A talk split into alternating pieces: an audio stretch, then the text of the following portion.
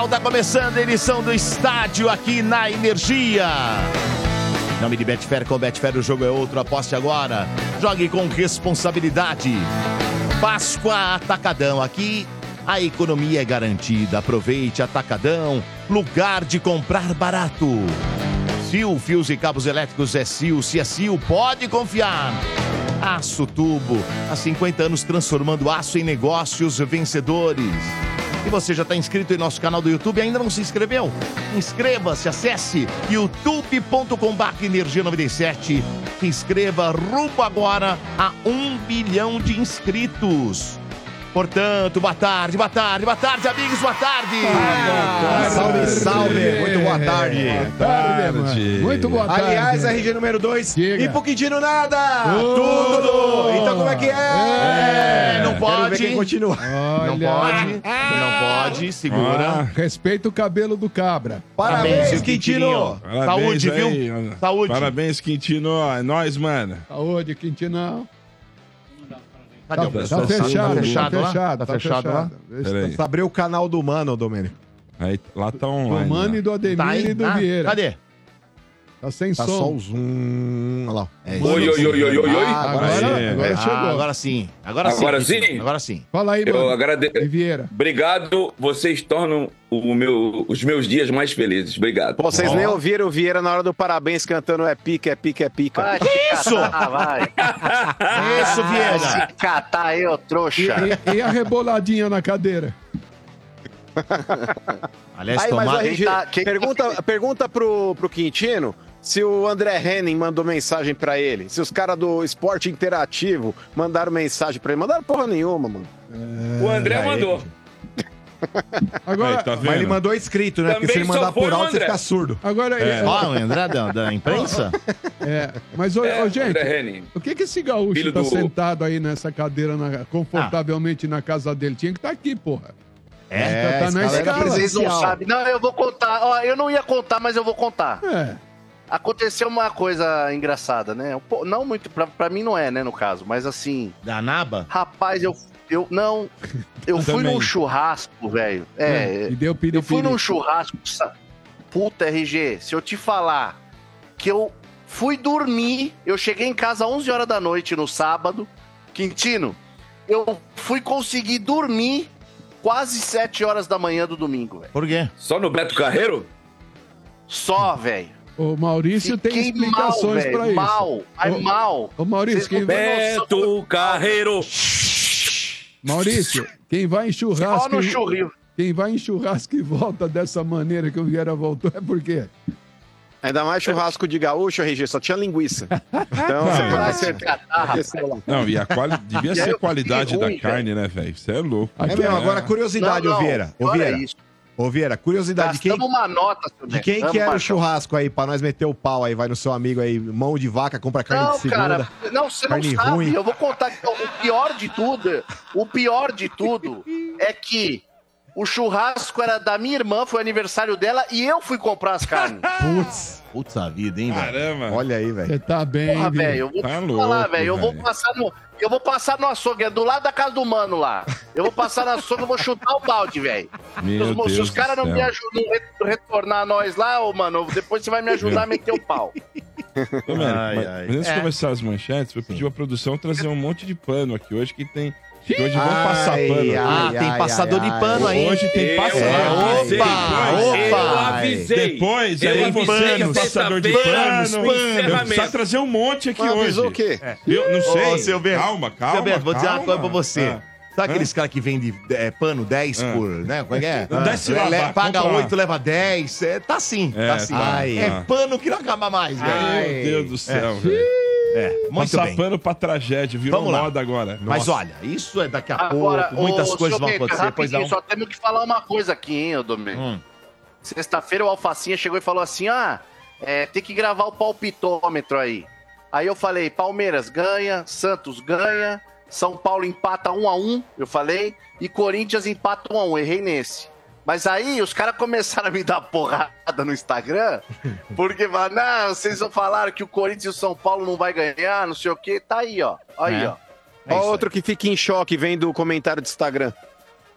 Não, os caras me mandando mensagem, pô. Watch, irmão. Os caras estavam me mandando mensagem. E daí, pô, irmão, e daí? Tá, vai lá, Domênico. Muito bem, ó, vamos que vamos importa primeiro aqui. Vamos começar, né? Aqui em nome de Betfair. Já tá lá, né? Então vamos lá. Em nome de Betfair, com Betfair o jogo é outro e novos clientes ainda recebem um bônus de até R$300. Aposte agora. Betfair, todo resultado é possível. 18 mais T6 se aplicam. Jogue com responsabilidade. Bora. Santos. Tem gol, olha o gol. Você não tem num jogo desse alguém com competência, ou pelo menos um pouco de competência. Olha o cruzamento, o toque pro gol!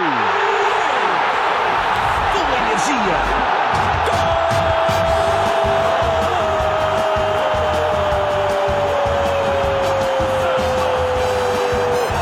É do Peixe! Não! Sim, faz o Piques, mais 10 mil no bolso, dá-lhe churrasco, meu amigo. Puxa na perna esquerda, entregou na entrada da grande área, cuidado, lá vem bola, o tiro pro gol do Robinson na trave, bateu no João Paulo, entrou.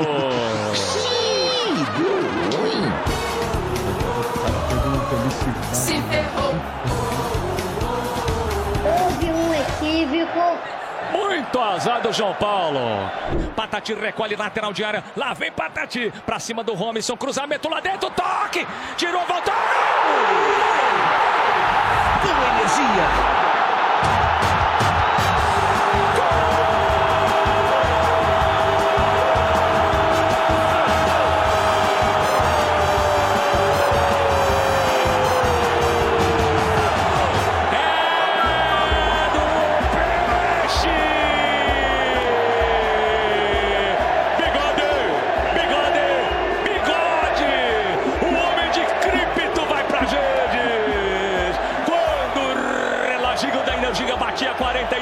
Da etapa complementar, Peixão bonitão, quem faz um gol, pé de bis aqui no Morumbi, bigode na rede, o Santos vai na frente novamente no marcador, Santos 2, São Bernardo 1, cadê a bola? Tá na sacola, e o detalhe do gol, Ademir Quintino.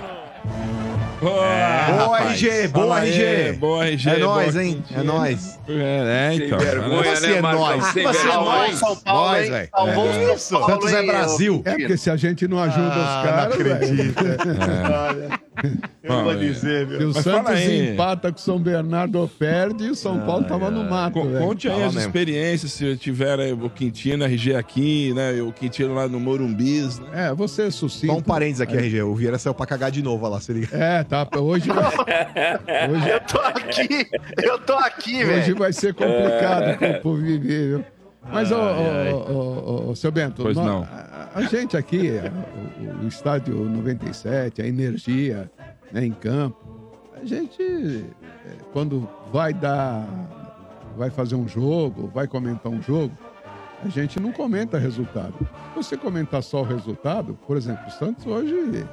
temporariamente é o líder geral do campeonato. Então, se você vai comentar o resultado, nossa, tá ótimo, tá maravilhoso, tá espetacular. Mas é aquilo que eu sempre digo, quando você ganha, não tá tudo certo. Assim como quando você perde, também não tá tudo errado. É preciso pontuar as situações. Então, o Santos, pelo público que tinha ontem, pela torcida que tinha ontem, pela festa que estava ontem, o futebol do Santos estava muito abaixo, estava devendo muito. E o que a gente estava estranhando e o que a gente estava criticando era exatamente o jogador não tá sentindo o astral, o clima, e tá tomando o sufoco do São Bernardo, cara. Aquilo não podia estar acontecendo. E aquilo estava deixando a gente indignado. Né? Então tem sim que corrigir algumas coisas.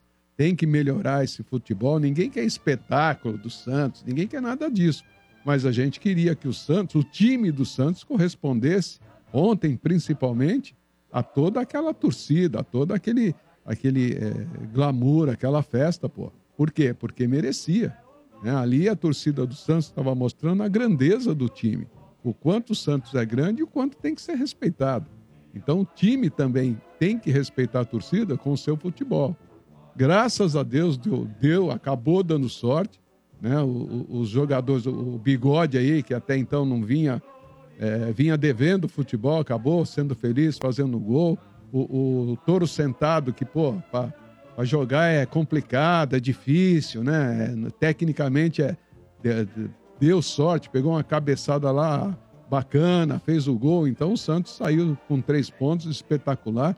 Graças a Deus, fez o placar, fez o resultado, acabou ajudando inclusive o co-irmão, né? Não tem problema nenhum, tá certo. Agora, o futebol tem que realmente melhorar, tem que realmente dar os jogadores têm que ter um pouquinho mais de sensibilidade e corresponder, né? Porque, pô, não é possível. O futebol do Santos é muito feio, cara, muito, sabe? Deixa a desejar. Então, não dá, né, cara? É isso que a gente critica, é isso que a gente fala. Eu não vou falar em cima de resultado para agradar, nunca, para agradar torcedor, para agradar a rede social. Eu falo aquilo que Porrada eu sinto. No Bento, hein? Eu falo aquilo que eu sinto. Eu falo aquilo que eu vejo. Eu não sou um comentarista profissional. Eu sou um comentarista torcedor. Então, se o meu time ganhar e estiver jogando mal, mas vocês não têm a menor dúvida. Eu não vou passar pano, eu não vou elogiar, eu não vou... Nossa, não. Claro, vou... tudo bem, ganhou, legal, bacana. É para isso que entra em campo. É para isso que um time grande contra um time menor, ele tem que parecer grande, ele tem que ser grande ganhando o jogo. Essa é a única maneira que eu entendo. Então, parabéns ao Peixe aí pela vitória, mas futebol, na minha opinião, ficou devendo, hein? Pode falar aqui, tá? Você que esteve lá, né? Eu concordo com o RG também, o resultado foi melhor do que o desempenho. O Santos não fez uma grande partida, mas é o padrão Carille, né, de resultados. Foi assim nos 3 títulos paulistas no Corinthians, do pessoal, a turma corintiana aqui do estádio pode falar, o Mano que está aí representando a turma corintiana pode até falar. Os resultados eram melhores do que as apresentações, é um time competitivo, mas que não é um futebol vistoso. E ontem eu temi que o Santos conquistasse, não tivesse um resultado para agradar o maior público. Vocês falam que o Santos não tem torcida? O maior público da rodada, Itaquera deu 41 mil, eu não sei quanto que deu em Barueri. 11. O maior público... 11? Então se juntar o público de Itaquera e de Barueri, dá o que deu o Santos ontem. Então, mas deixa eu te falar, no estádio do Corinthians tinha 41 mil, mas o estádio do Corinthians ele tem uma limitação até 45, Quintino. Então 45. Não tem como. Não, mas o Santos tinha limitação ontem. Deu mas 52. Não, mas porque o São Paulo só liberou 52. Então, mas é que tá. Essa é uma questão que você tem que dar uma dedada e cheirar o dedo ainda no meu irmão. Oh. Porque, por exemplo, o que aconteceu. Tem que cheirar o dedo? Pra ver se realmente consumou. O São Paulo nesse campeonato. Não colocou essa público quantidade. Que o Santos colocou no estádio dele. Mas é isso que eu tô falando. Você tem que zoar esse coitado aí, porque você tem que tomar como parâmetro, por exemplo, o Morumbi. Porque o estádio do Palmeiras, ele não cabe 60 mil e o estádio do Corinthians também não cabe 60 mil. Daqui a pouco vai ter a modernização, vão tirar as cadeiras e vão ampliar a capacidade da arena, acho que para 51 inicialmente, depois vão ampliar para 60, mas por enquanto ainda não cabe. Agora, a dedada que você tem que dar... é com nome e sobrenome. É Marcão, é Sombra, é Mota, porque o estádio é deles e até agora eles não conseguiram colocar o que a torcida do Santos colocou ontem. O maior público do Campeonato Paulista no Morumbi, estádio do São Paulo, é Santos e São Bernardo. A festa foi linda, O torcedor do Santos está de parabéns, presença de diversas... ilustres da música, Mano Brown, tinha uns MCs lá que eu não conheço muito bem, a molecada aí gosta, eu não domino aí do assunto, né?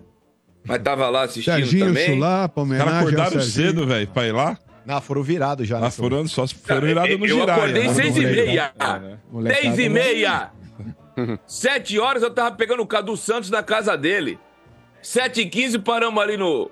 Eu não vou fazer propaganda de graça. É naquela lanchonete que você pega quando... chega na Imigrantes, eu paguei o sanduíche, eu não vou fazer propaganda, entendeu? E parei ali pra tomar um cafezinho. O que você comeu?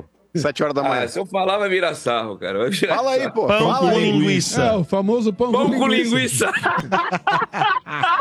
Ô, Quintino. Não, mas sou bem. Tá negócio. Mas pão com linguiça e um vinagretezinho. É. Mas a respeito do que o Quintino falou. Linguiça, um vinagrete. É sensacional. Energético zero, porque eu ainda tava meio, né? Entendeu? Com sono. Mas o Domênico Gato. Serra, deixei ali no... Oi. A respeito aí do que você estava falando do público, aí o recorde do Morumbi aí esse ano é realmente o jogo do Santos. Aliás, Domênico Gato, eu me considero um cara justo, tá? Porque assim, quando nós fomos lá na Vila Morumbi, eu vou chamar de Vila Morumbiro, porque quando o São Paulo ele joga lá... Morumbiro? É, a gente rebatiza o nome. Por exemplo, lá em Milão, não tem o campo lá do San Siro, lá do Milan? Quando a Internacional de Milão... Giuseppe Meazza. Isso, quando a Inter joga lá é o Giuseppe Meazza. E quando o Milan joga é o San Siro. Então, quando eu jogo lá na Vila Morumbiro, eu chamo de Vila Morumbiro, a Vila Belmiro do Santos. Só que agora... Quando eu jogo no Morumbi... Não. Virou Belrumbis, é por isso que eu tô falando. Eu vou criar pra vocês também, quando vocês jogarem no Morumbi, porque você tem que manter hoje o naming rights do estádio. É Belrumbis o nosso. Ó, agora o Morumbi, ele chama Morumbis, correto? Então, quando o Santos atuar lá, vai ser agora Morumbis Avô. Morumbisavô. Mas então já tem assim, ó, posso aí, ó. Ô Quintino, eu vou te ajudar agora. Sabe como é que chama o estádio do São Paulo ontem? Como? Para você, teu brother. Vila Belmiro. Vila Belmiro, Quintino. Não, mas eu prefiro chamar de... Tinha mais santista que São Paulino, Kiki. Tinha mais santista do que São Paulino. Eu quero chamar de meu salão animal. Não, ô trouxa, no Paulista você não botou 50 e tantos mil. Eu não botou 50 mil. Eu prefiro chamar de meu salão de festa. Eu já fui campeão 7 vezes. Como? Aliás, o primeiro título pra jogar final, você vem jogar aqui. O primeiro título do Morumbi não foi do teu time, foi do meu, Campeonato Paulista 68. 7 títulos. Quem mais ganhou lá foi o Corinthians. Ganhamos. Quem mais ganhou o título lá foi o Corinthians, é verdade. Não mais que o São Paulo, vocês estão loucos. 2002. Ganhou. O Corinthians ganhou mais título dentro do Morumbi que São Paulo. Não pode ser, mano. Porque durante muito tempo, sério, é verdade, Domênico, é verdade. Porque durante muito tempo, véio, as decisões, elas aconteciam no Morumbi. Era só o Morumbi. O Palmeiras também deve ter... Sim. O Palmeiras também, ô Domênico, é que o Palmeiras ele decidiu o final de Libertadores aí no antigo Palestra Itália, enfim. Mas o Palmeiras também decidiu muitos títulos também. Copa do Brasil. O próprio 93. Brasileiro, o Santos, Paulista, o Brasileiro, foi tudo lá. O Santos veio ganhar título na Vila Belmiro não faz muito tempo não, velho. 2006. O Santos nunca tinha ganho título na Vila Belmiro. Tinha ganho em 55 e foi ganhar só em 2006. Você tá brincando. E só não foi campeão da Libertadores 2011 porque não quis. Né? O Santos escolheu o Pacaembu, porque poderia ter jogado lá. Né? Mas na final não podia. Acho que tinha um limite. Mas eu tô decepcionado, problema viu? De quantidade pública. Decepcionado, podia até a semi. Até por quê, mano? Você tá decepcionado? Não tô entendendo. Eu tô decepcionado, Domênico Gato. Sabe por quê? Nós temos o Bambam do Estádio 97 aqui também. Quem que é o Bambam? Quem é o Bambam? O Ademir Quintino. Por quê? É o seguinte, por quê, mano? Bambam? Cara, ele falou demais. Ele prometeu uma represália. O Quintino, o Domênico Gato, ele faz igual o cara da Coreia do Norte. Ele fala, eu tenho a bomba atômica, vocês vão ver. E nunca faz nada. Então o negócio é o seguinte. O Quintino, depois daquele episódio que aconteceu lá, que o São Paulo estendeu a bandeira no mastro da Vila Belmiro. Eu não sei nem o que fizeram com a bandeira do Santos. Acho que os caras puseram dentro do ônibus de São Paulo lá, os caras forraram a mesa, sei lá. Não, também. Mas enfim, o Quintino prometeu que ele ia colocar uma bandeira do Santos em cima do pipa de gesso, aí os caras puseram lá uma blindagem em cima do símbolo de São Paulo, aí ele prometeu que ele ia fazer alguma outra coisa. O que você fez, Quintino? As 4 bandeirinhas ele dos córneres estavam com a bandeira do Santos. Ele colocou mas não foi vocês 4? Não, mas não foi ele.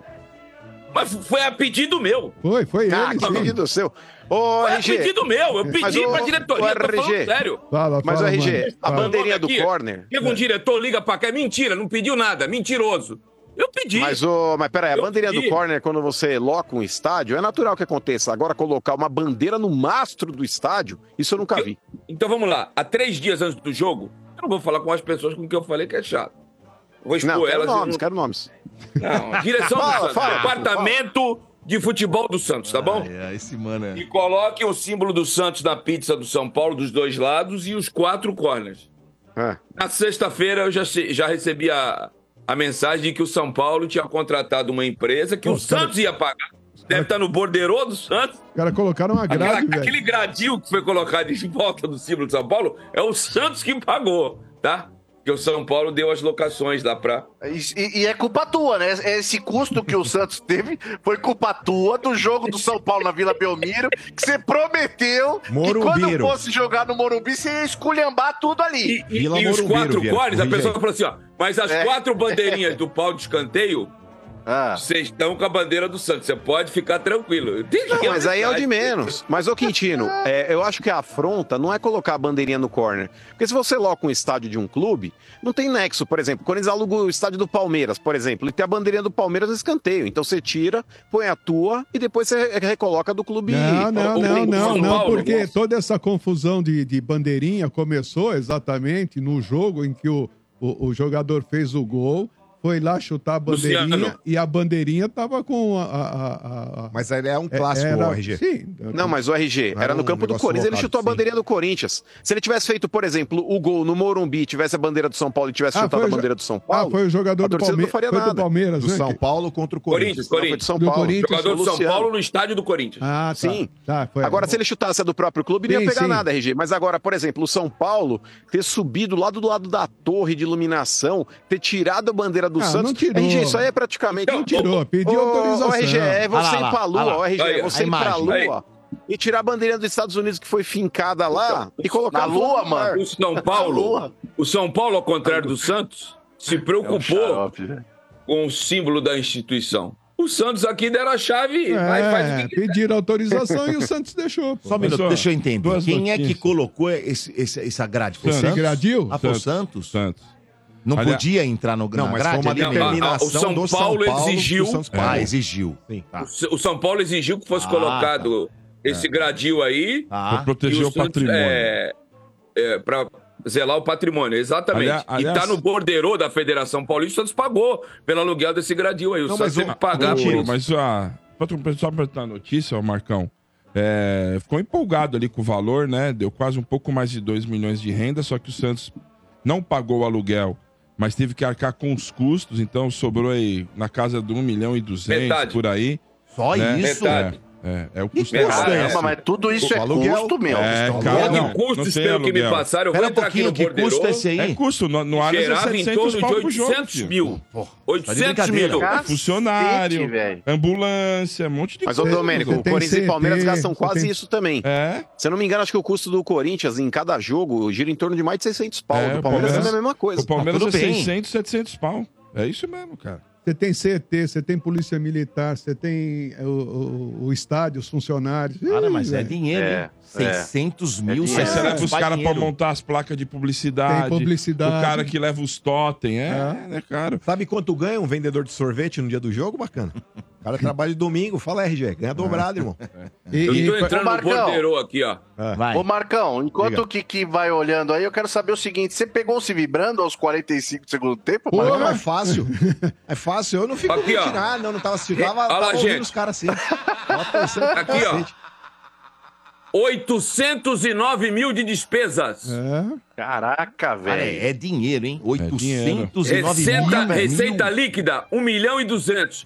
Foi quase metade só de despesa. Mas ainda assim é negócio financeiramente, né? Claro que é. Claro. 1.200.000, o Santos não consegue colocar isso na vila. É que assim, o São Paulo não cobrou aluguel, porque se o São Paulo cobrar aluguel que seja de... Cobrou.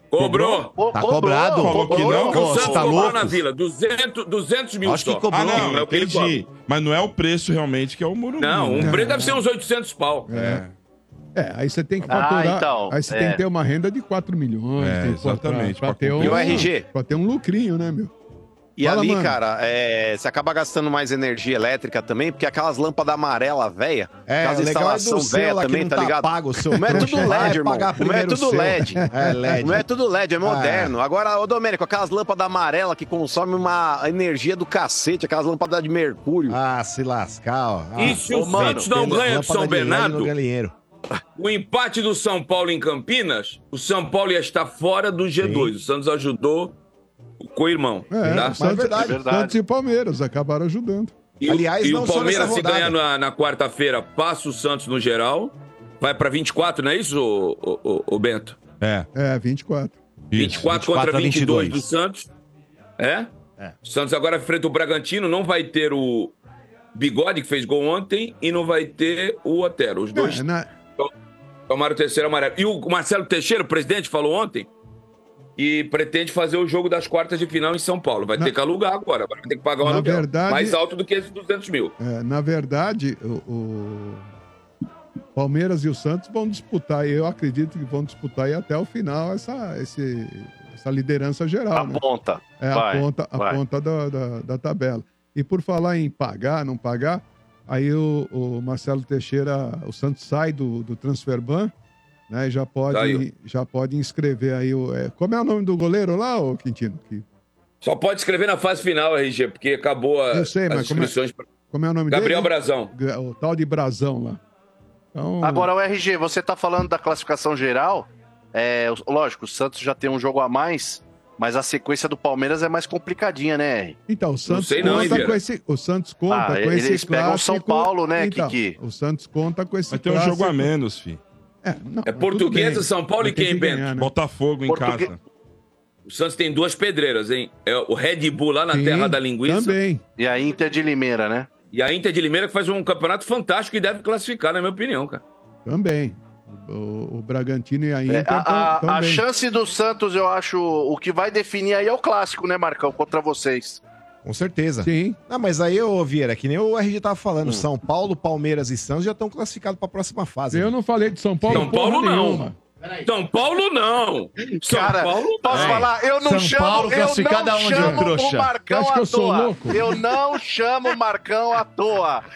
Olha aqui, ó, pode falar o que for. Eu jogo ali, eu falo, vai Marcão. Não, mas ô Vieira, deixando o clubismo à parte, esse empate ontem em Campinas deixou o São Paulo confortável no grupo, Domenico.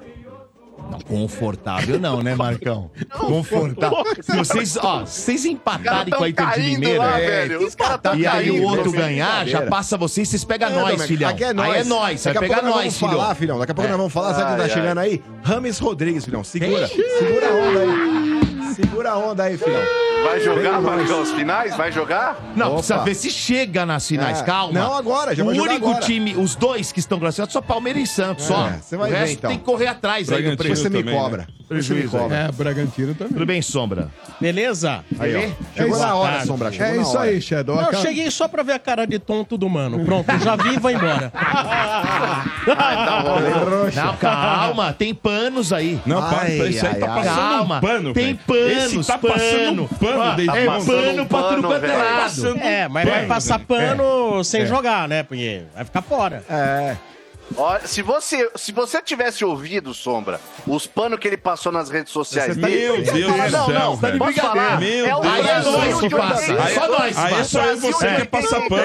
Peraí, o que foi, Vivi? Vamos falar. Não, o Brasil de 82 jogou e perdeu. É esse o pano que ele passou, velho. Jura? Negativo. Eu vou falar na hora que for a manchete do Corinthians... Mas todo o meu discurso é extremamente plausível.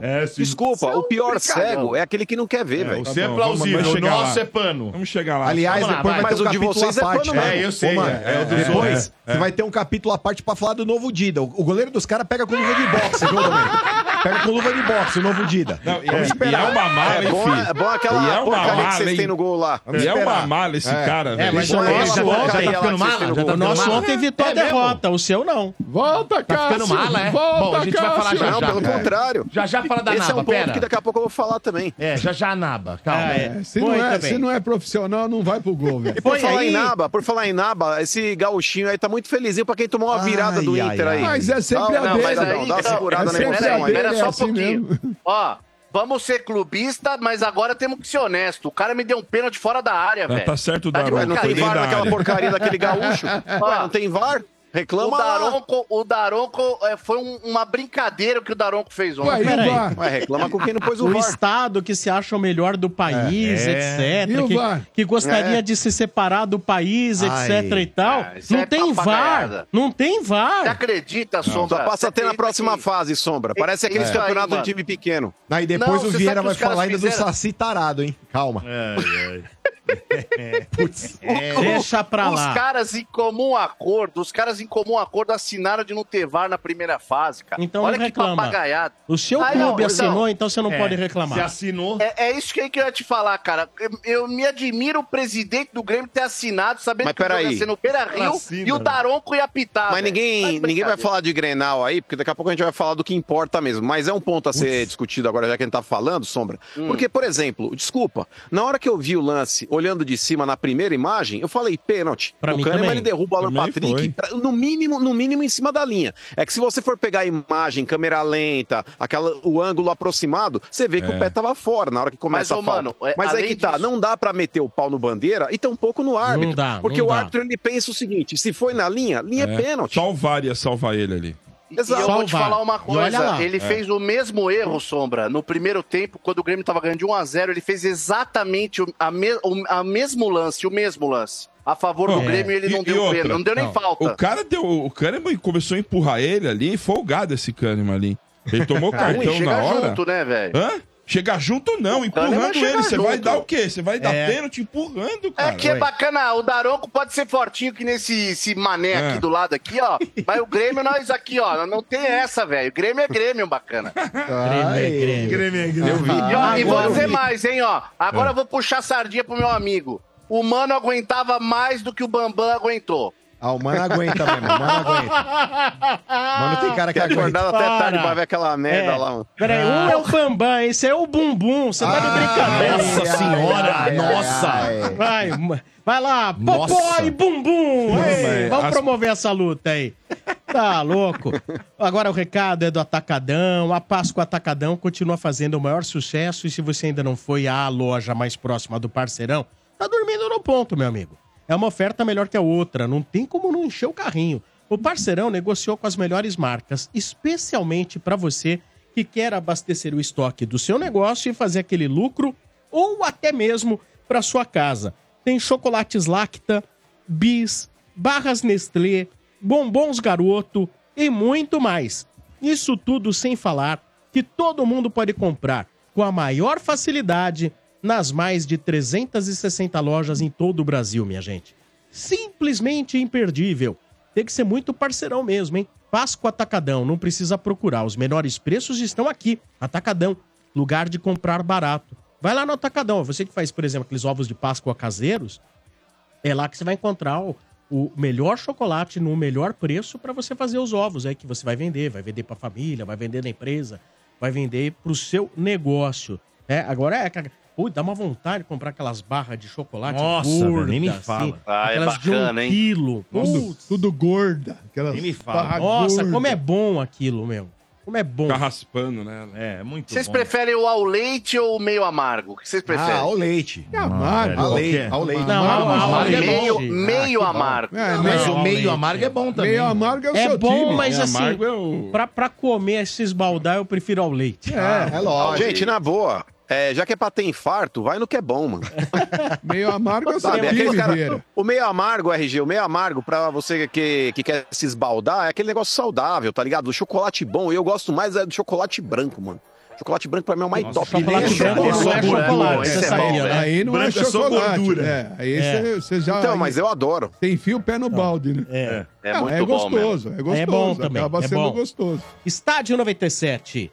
Trazendo mais uma grande personalidade, relembrando e comemorando os 25 anos de programa. Alô, pessoal do Energia 97. 25 anos, porra. Que beleza, hein? E 25 anos de sucesso. Eu quero que esses 25 anos de sucesso que vocês estão comemorando aí, multiplique por 1000. Pode ser? Opa! Sempre com a turma toda com muita saúde e muito sucesso. Energia 97, é para vocês um abraço. Valeu, Silvio Luiz, muito obrigado. Boa, cara, vou te falar uma coisa. O Silvio é um dos narradores mais marcantes da história do futebol televisivo, né? É o mestre, Silvio. Os jargões dele, né, Sombra? Vocês lembram aquela vez que o Domênico quebrou o pau com ele aí no programa? Lembrei. É, não foi o Domênico, foi você mesmo. Foi você, ó. Foi você mesmo. Agora, ô, mano, o Silvio Luiz é parceiro, gente boa. Ele é. Agora, ô, mano, eu gostava quando o Santos jogava.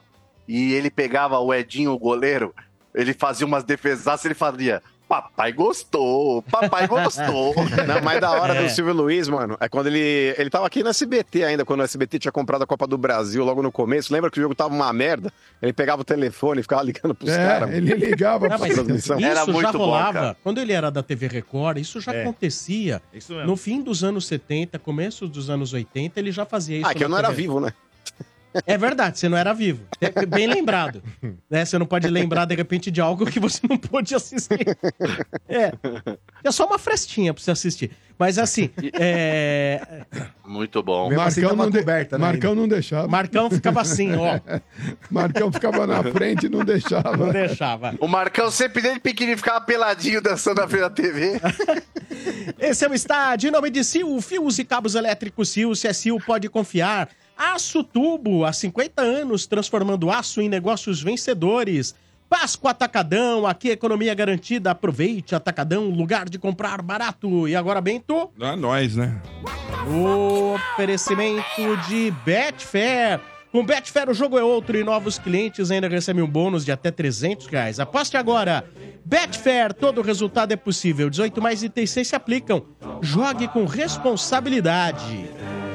Olha lá, segundo pau, dois braços, segundo pau, hein? Vai jogar no segundo. Chico Kim, cruzamento na área de single.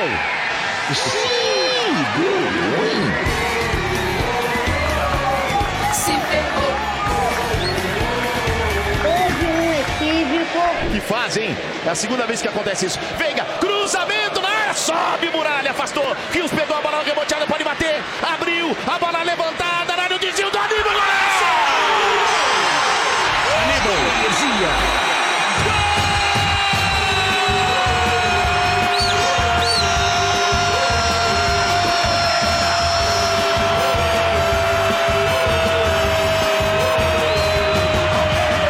Pintou contra-ataque do time do Palmeiras, pode pintar o gol agora. Vamos, Richard Rios, vamos, enfiada de bola. Fraco Lopes não dominou, Fraco Lopes escapou dele. Opa!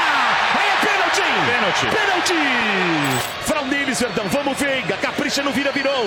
Edna autorizou, ele foi pra bola, bateu, gol! Energia. Quase que ganha ali pro time do Palmeiras. Agora ganhou, Breno Lopes, dominou, colocou velocidade, vai embora, ele toca pro Rony, invadiu a área, bateu, pegou o golaço! Energia.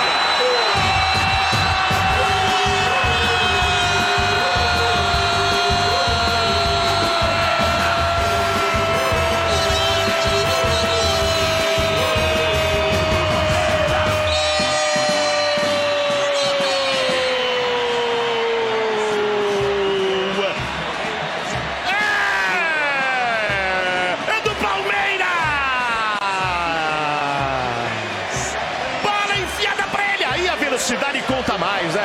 Ele foi embora, foi caminhando, imprimiu mais velocidade ainda, saiu na área, lado esquerdo, Muralha olhou, vou, não vou, ele bateu forte no outro canto, no contrapé dele, a bola morreu no canto esquerdo do Muralha, balançando as redes pela terceira vez e fazendo a alegria da torcida do Palmeiras que canta mais uma vez, 3 para o time do Palmeiras, 1 para o time do nosso querido Mirassol, matando o jogo, Breno Lopes, vou descer pra te abraçar, Breno Lopes, agora sim, 3 pro Palmeiras, 1 pro time do Mirassol, e o detalhe é só seu, Zé Henrique, Dodô, foi um jogaço, hein? Um jogaço ali. Bom time dos caras, hein? Bom time do Mirassol, inclusive o Abel na coletiva falou.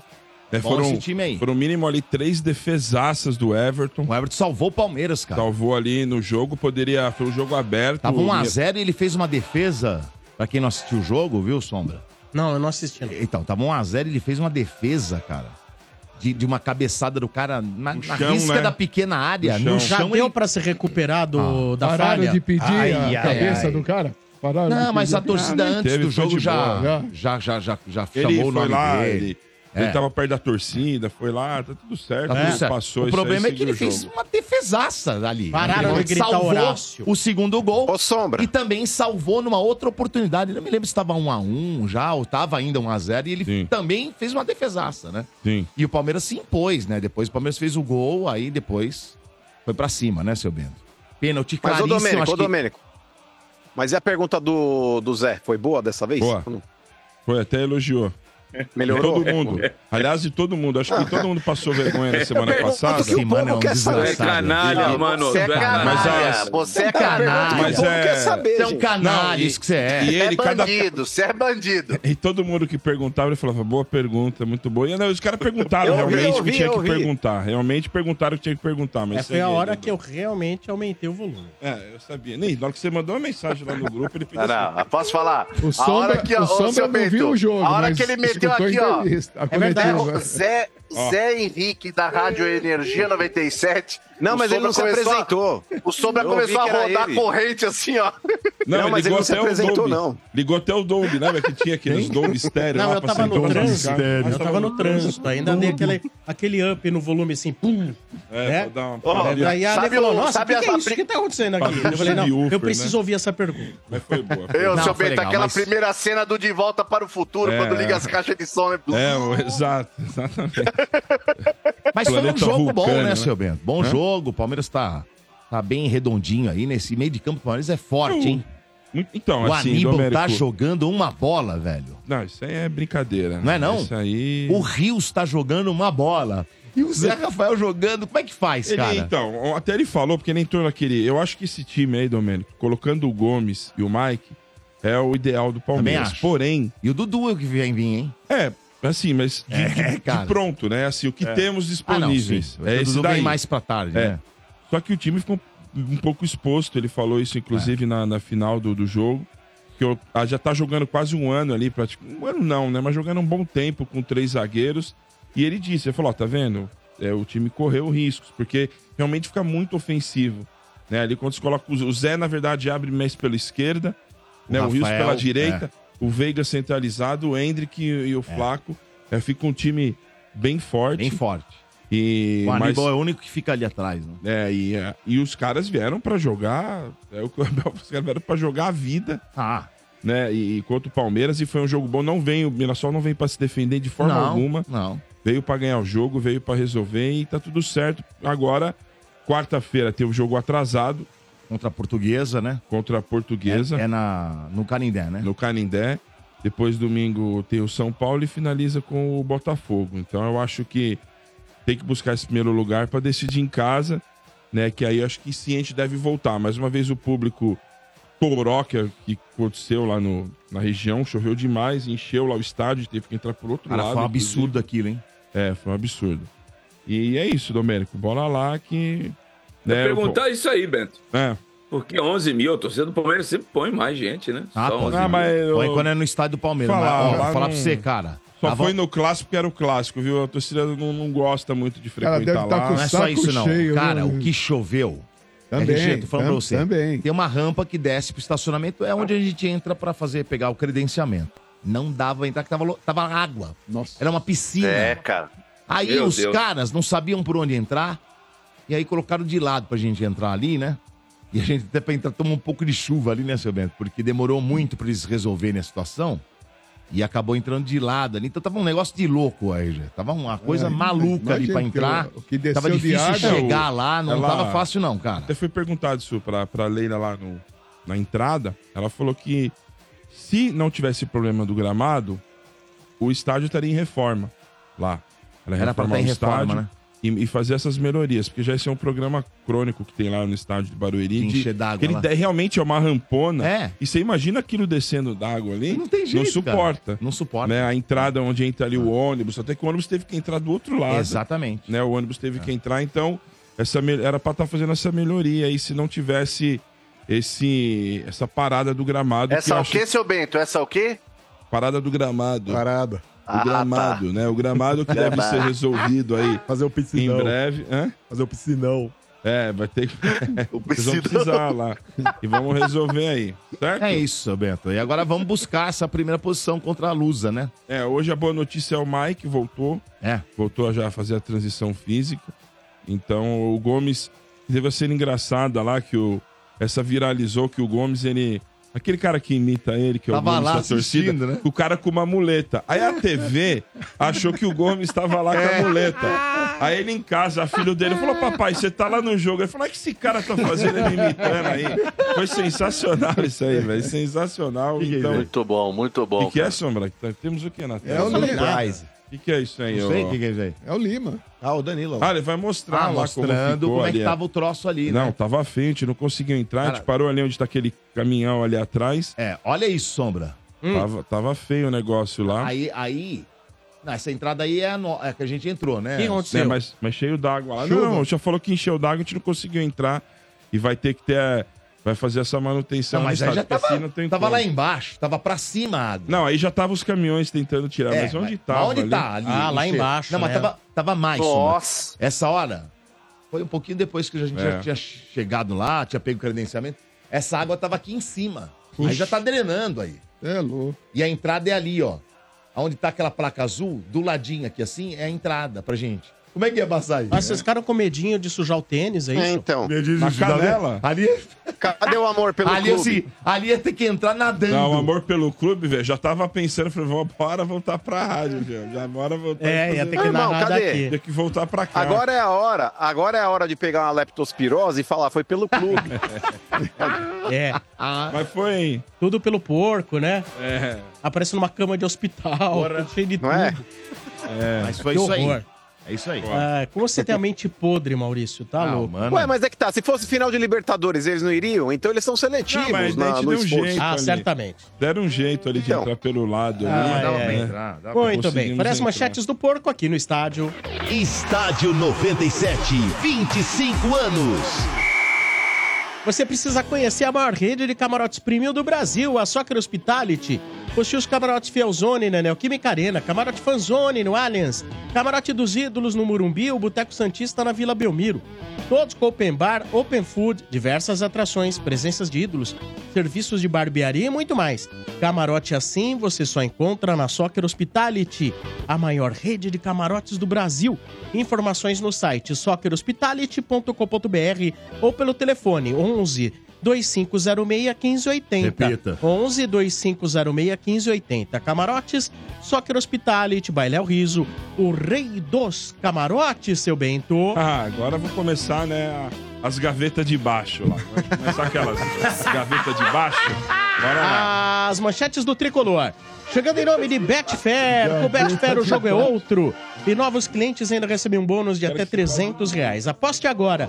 Betfair, todo resultado é possível. 18 mais 36 se aplicam. Jogue com responsabilidade. Diego Vinícius, ele faz dentro da área, vem toque parcial, pediu pênalti. Pênalti pro São Paulo. Nossa. Ele vai, Mancinho, Caleri, chegou, correu, bateu, é gol! Gol Energia. Gol!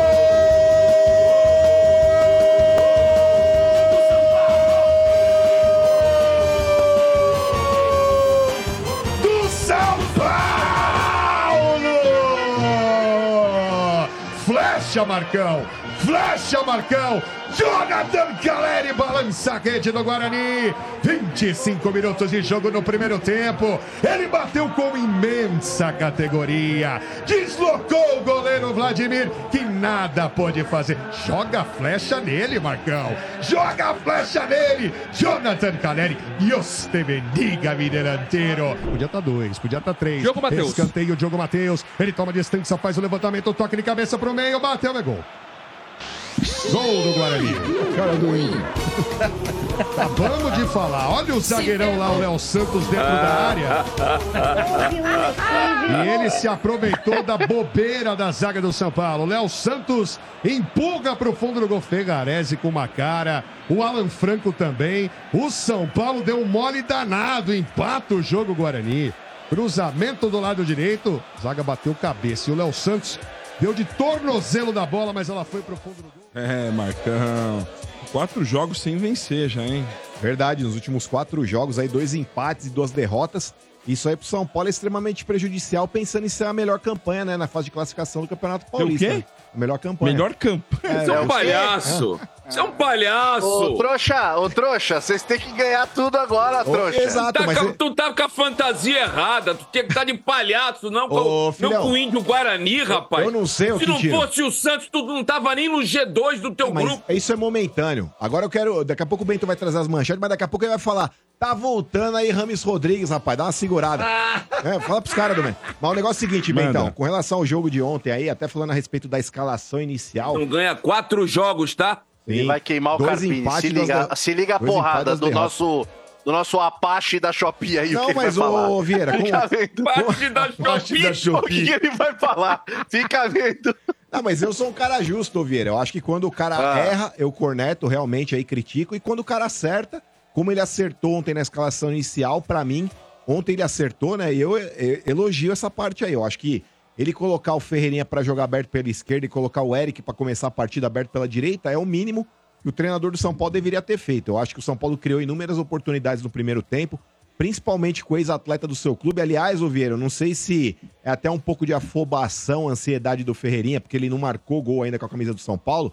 E eu não sei se isso, de repente, tá deixando ele ansioso na hora de finalizar. Eu acho que ele tá se precipitando um pouco na hora da finalização. Eu queria até um comentário só a respeito da finalização. O Ferreirinha, ele tem essa deficiência realmente ou é só no São Paulo?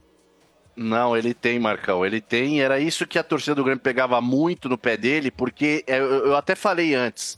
O problema do Ferreirinha, ele é muito bom jogador, mas ele se destaca sempre depois que ele entra no jogo.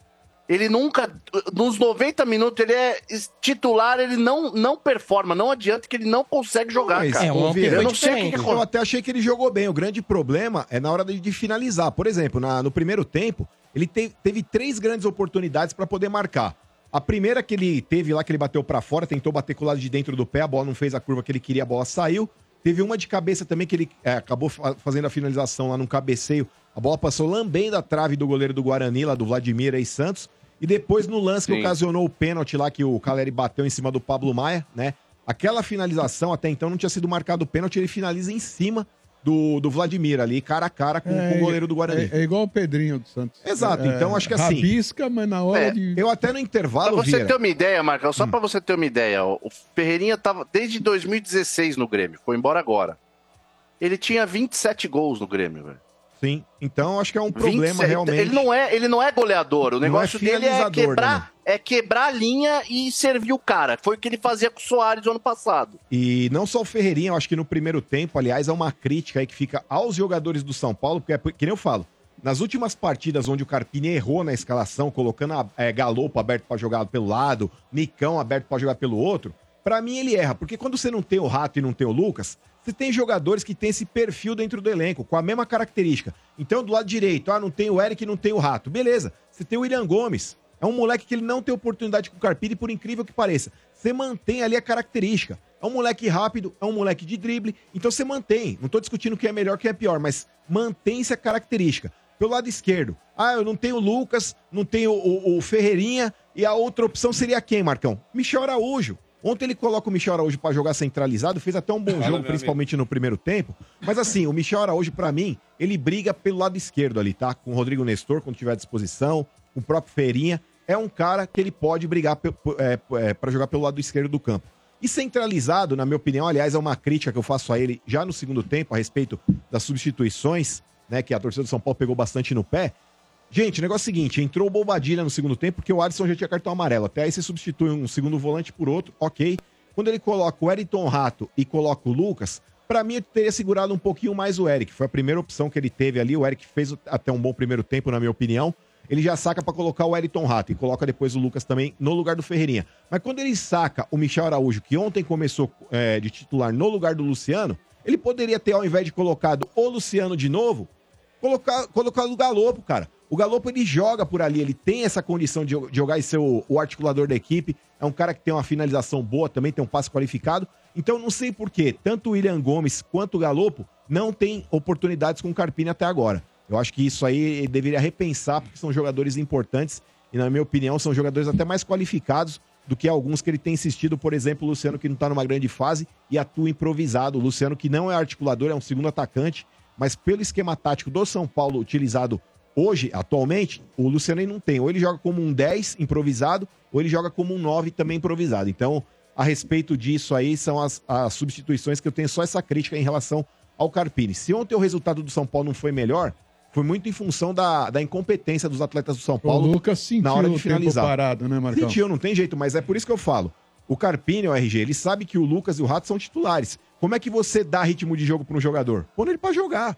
Então, pelo primeiro tempo que o São Paulo fez, onde ele dominou o Guarani, acabou sofrendo esse gol de empate numa bola parada já no finalzinho da primeira etapa, eu imagino que o Carpini, assim como todo torcedor do São Paulo, falou, mantendo essa intensidade no segundo tempo, o São Paulo vai ter chance, vai criar e vai fazer o segundo gol. Então, nessa, ele colocou o Lucas, colocou o Rato para voltar, principalmente em relação ao Lucas, o RG, para dar um ritmo de jogo melhor para o atacante do São Paulo. O futebol do Guarani surpreendeu o São Paulo? Você entende assim ou não? Eu acho que não, cara. Eu acho que o Guarani ele tá desesperado. Até o começo da rodada, o Guarani era o penúltimo.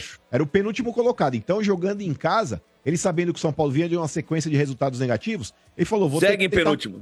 Ainda segue, ô Quintino? Não, agora entrou em tua... Agora ele tá em antepenúltimo. Mas os dois então. Têm 6 pontos. Mas sim, tá ali.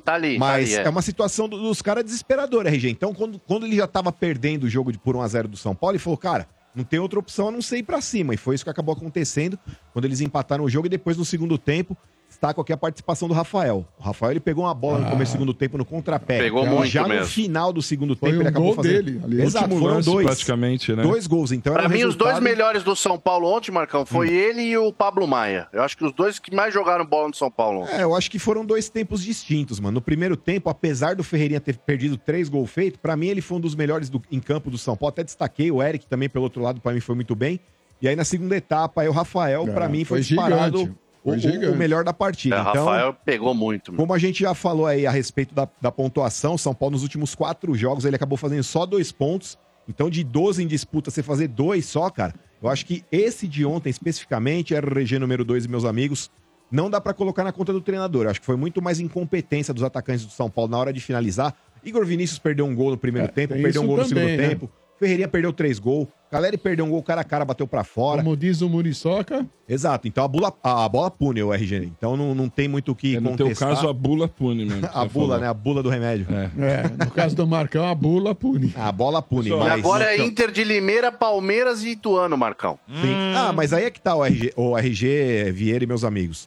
O São Paulo ele joga em Brasília, eu acho que o grande problema lá de jogar em Brasília é o gramado. A condição do Mané Garrincha realmente tá horrível. Mas o São Paulo lá, ele vai estar torcida a seu favor. Ninguém vai torcer para Inter de Limeira. Claro. Então, para mim, apesar de não ser um jogo no Morumbi, mas o São Paulo pode considerar um jogo em casa. Ah, mas não tá acostumado com o gramado. A Inter de Limeira também não tá bacana, não tá acostumado a jogar lá. Então, é ruim pros dois. Tudo bem que a Inter de Limeira, de repente, o gramado lá em Limeira não deve ser um tapete como é, por exemplo, no Morumbi, mas é um campo estranho para ambos. Então, o São Paulo, pelo fato de ter a torcida a seu favor, eu acho que isso pode ser, de repente... algo que vai desempatar o jogo para nós. E se tem notícia boa para o torcedor do Tricolor aí, não tem, Silvio? Com a lesão do Luiz Gustavo no tendão de Aquiles, né? Então ele para de 4 a 6 semanas, então o Ramos está inscrito agora. Porque nesses casos é possível essa troca. Exato, né? Só quando o jogador ele não puder mais atuar no campeonato. Até o final, então, isso. Essas 6 semanas aí que ele vai estar se recuperando, vai perder realmente até o final do Campeonato Paulista, então por isso São Paulo ele pode aí colocar o James Rodrigues Marcão, no lugar do Luiz Gustavo. E tem amigo você. Tem notícia boa pro São Paulo. O Luiz Gustavo não pode jogar mais. Ele tá fora. Não, mas o problema... É o James. Legal, hein, Marcão? Bacana tu, hein? Não, mas o Quintino... Hoje o Luiz Gustavo ouvindo agora e ficou feliz. Com não, mas o problema do São Paulo hoje, Sombra, é não ter realmente um criador de jogadas ali, mano. Você ter o James Rodrigues a fim de jogo... Cara no carro como ele disse agora. Mas o Luiz Gustavo, ele entendeu o contexto. Mas qual é a garantia do... Então, primeiro, assim, qual que é a garantia de que ele vai jogar? Sabe essa garantia aí, hein, mano? Segundo se jogar, com a garantia de que ele vai ser escalado numa posição correta. Então, mas aí é que tá, e aí, em terceiro, se não pôr. Se ele vai jogar num bom nível, né? Cara, a gente tem um treinador aí, vamos aguardar. Vamos ver o que ele vai propor, né? O Sombra, o São Paulo aí tenta a contratação, né? Começou as conversas com o André Silva, atacante do Vitória de Guimarães. Né? Ele quer jogar, já falou que deseja vir jogar na Libertadores. Ele é centroavante mesmo. Só que os portugueses lá é difícil negociar, né? Os caras querem 3 milhões e meio de euros à vista. Uhum. São Paulo tenta... E o Vasco tava na parada, viu, seu Bento? Ah, não, mas que entrou São Paulo, o cara já... Só que aí entrou o São Paulo, o Vasco fez, e eu acho que não vai rolar. Não, porque o jogador quer jogar no São Paulo. É, exatamente. Ele falou que quer jogar no São Paulo, né? Deu prioridade, né? Eles querem levar o jogador fácil, mas na hora de negociar o contrário... São Paulo quer parcelar, jogo duro, né, cara? Eles querem à vista os 19 milhões de reais. À vista? À vista. Aí eles fazem jogo. Hoje São Paulo parece que assim, só faz negócio se tiver parcelamento, sim, né? O São Paulo não teve esse dinheiro, aliás, 3 milhões e meio de euro à vista, era o que o Fluminense cobrava para que o São Paulo ficasse em definitivo com o Caio Paulista, não teve. Então agora acho que não tem como de tirar também 20 milhões de reais do nada aí para poder contratar o André Silva. Mas a galera cobra esse preço à vista justamente pela má fama que vocês têm de pagar. Ah, nós, gente, né? Nós. É o futebol brasileiro conduzido pelo seu time. Aí eu acho que quem ficou aí enrolando para assinar... Pra assinar... O Corinthians consegue parcelar, irmão. O Corinthians consegue parcelar com todo o time que ele tá lá. Por exemplo, o Raul. O Raul, ele veio do futebol mexicano, o Corinthians pagou 50% à vista, aí vai pagar os outros 50% daqui a um ano, irmão. Uhum. Imagina quantas garantias bancárias o Corinthians não teve que correr atrás. Vai ver se não tem alguém rico aí tendo que endossar as coisas aí. Mas parcelou. Eu não sei se os dirigentes lá do Vitória de Guimarães aí acompanham o futebol brasileiro, mas nós podíamos tentar empurrar o Nicão pros caras lá.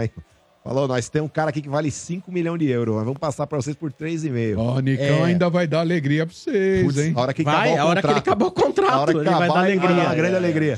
Que o técnico não puder mais escalar ele de jeito nenhum. Aí vai ser uma comemoração. É até triste a gente dizer isso, mas desculpa, é um programa irreverente e a gente não tem como se abster de falar isso. É que o Nicão, ele é bom jogador, Sombra, mas é igual o Cantijo, nasceu na década errada.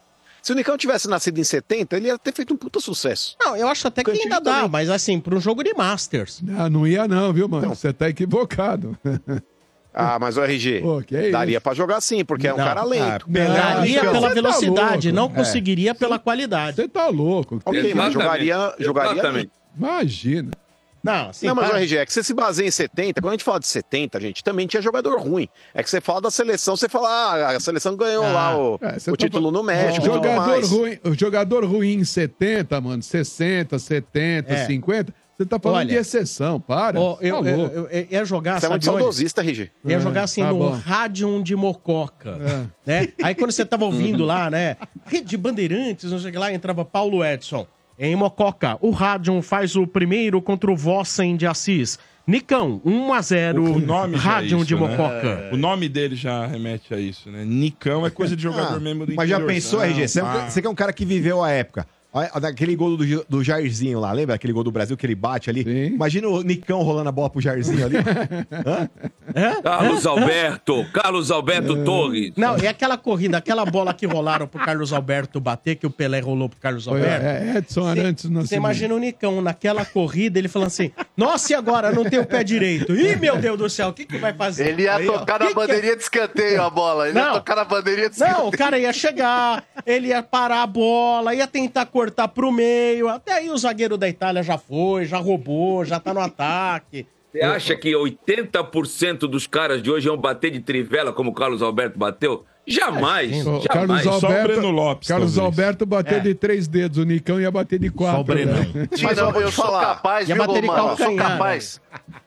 Mano, eu sou capaz de te falar o seguinte, se o cara no treino hoje rolar a bola assim com a mão, pro outro vir chutar, ele não acerta o gol de 3 dedos. Mas, vou te falar, Sombrar, jogar a bola pro Romero agora, dominar, não é passando o pano, mas não é passando o pano pra jogador recente comparado com jogadores antigos, mas antigamente, não vou dizer que é mais fácil pegar aquele chute, porque você tinha que ter qualidade também pra poder bater na bola daquele jeito. Mas, Quintino, uma bola mais pesada, é mais propícia para você acertar um chute daquilo do que essas bexigas que tem hoje em dia. Concordo. Por mais que você pegue na veia, você até pode pegar. Imagina o Carlos Alberto, se ele pega uma bola dessa na veia, hoje ele manda fora do Mineirão, manda fora do Maracanã, manda fora do Morumbi. Mas, mano, os caras estão mandando hoje, do jeito que você tá falando, pegando de dentro da área, velho. Tem jogador aí pegando... Não, mas, RG, essas... por isso que eu tô falando. Mas, o RG, o que eu estou falando é justamente isso. Hoje é muito mais difícil para você acertar uns pombos sem asa desse daí e a bola ter direção do gol por causa do peso da bola. Por isso que essas bolas parece aquelas dentes de leite, mano, que você chuta de qualquer lugar, a bola voa, velho. Ela sai sem direção nenhuma. Por isso você treina com a bola, com esse tipo de bola, ué. Tudo é adaptação e tudo é repetição. Ao momento, ué, RG. É lógico. Eles não treinam com uma bola de 3 quilos. Eles treinam exatamente com esse tipo de bola. Por isso que alguns... Mas antigamente era mais só você pegar umas bolas na veia, né, RG? O que eu tô falando é justamente isso. Se você pegar uma bola na veia dessas dentes de leite que tem hoje em dia, não, mas aí você manda a bola fora do estádio. Aí entra o que o Sombra falou, entra um pouco de... que a gente presenciou, testemunhou, que é a qualidade, né, meu? E a chuteira naquela época. Hoje em dia o cara parece que tá de meia jogando bola. Você entendeu? Então, as chuteiras da época eram bem diferentes. Né? Muito bem. O que mais, seu Bento? É isso? Bom, né? Muito bem, é isso aí. Quarta-feira, então, Inter e São Paulo com transmissão da Energia. Uma liderança, hein, Sombra? Depois de Lusa se o São Paulo ganhar, ele assume a liderança. Do grupo. A princípio, eu quero a liderança do grupo. Começa depois assim, né, Marcão? Exato. Começa assim. Aliás, Rames Rodrigues ainda tá com medo já, né, trouxa? Degrau. Tá com medo já, eu tô rindo, só isso. Ó, domingo tem um especial pra vocês. Porque você está guardado. Então vem. Eu vi na Supercopa Rei. Eu vi, tá guardado. Você está guardado no domingo, relaxa. Vocês vão ver. Ganha o jogo que falta, porque senão não classifica não, aliás, tá bom? Ó a cara de feliz. Ganha, porque senão não classifica. Ó a cara de feliz do Domênico, Sombra, porque se esse jogo de domingo empatar, não vai pros pênaltis. Você tá feliz por isso, né? Ainda bem. Isso é... Olha que vocês não vão dar o braço a torcer. Mas se não ganhar no meio de semana... Não vai classificar, mano. Não, a questão não é classificar. O Carpini já cai. O Carpini cai. Não, não. Domênico Gato, tá, ó, 4 jogos sem vitória. Numa dessas, você não ganha no meio de semana e toma um pau no clássico domingo? Game over, irmão. Nós vamos derrubar o Carpini. Eu também acho, Domênico. Eu também acho, Domênico. Não, eu acho que não.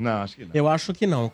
Cairia, por exemplo, numa hipótese assim, ó, de não classificar, eu acho que haveria uma possibilidade bem mais ampla, né?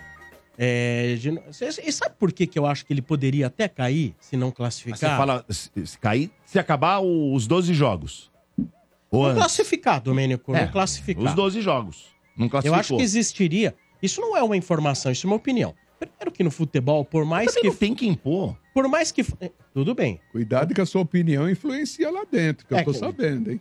Vê lá o que você vai falar do Carpini aí. E às vezes até por isso que a gente tem muito mais dificuldades do que facilidades. Que a gente não tem opinião à venda. Então, o que acontece? Jogador não interessa. No futebol, treinador se sustenta com vitória. Pode vir o discurso de, não, imagina, tempo ao tempo, nova gestão, etc. Tudo isso é verdade. Mas, pô, se fosse assim, o Rogério não tinha sido demitido. E olha, o Rogério foi demitido em qual circunstância?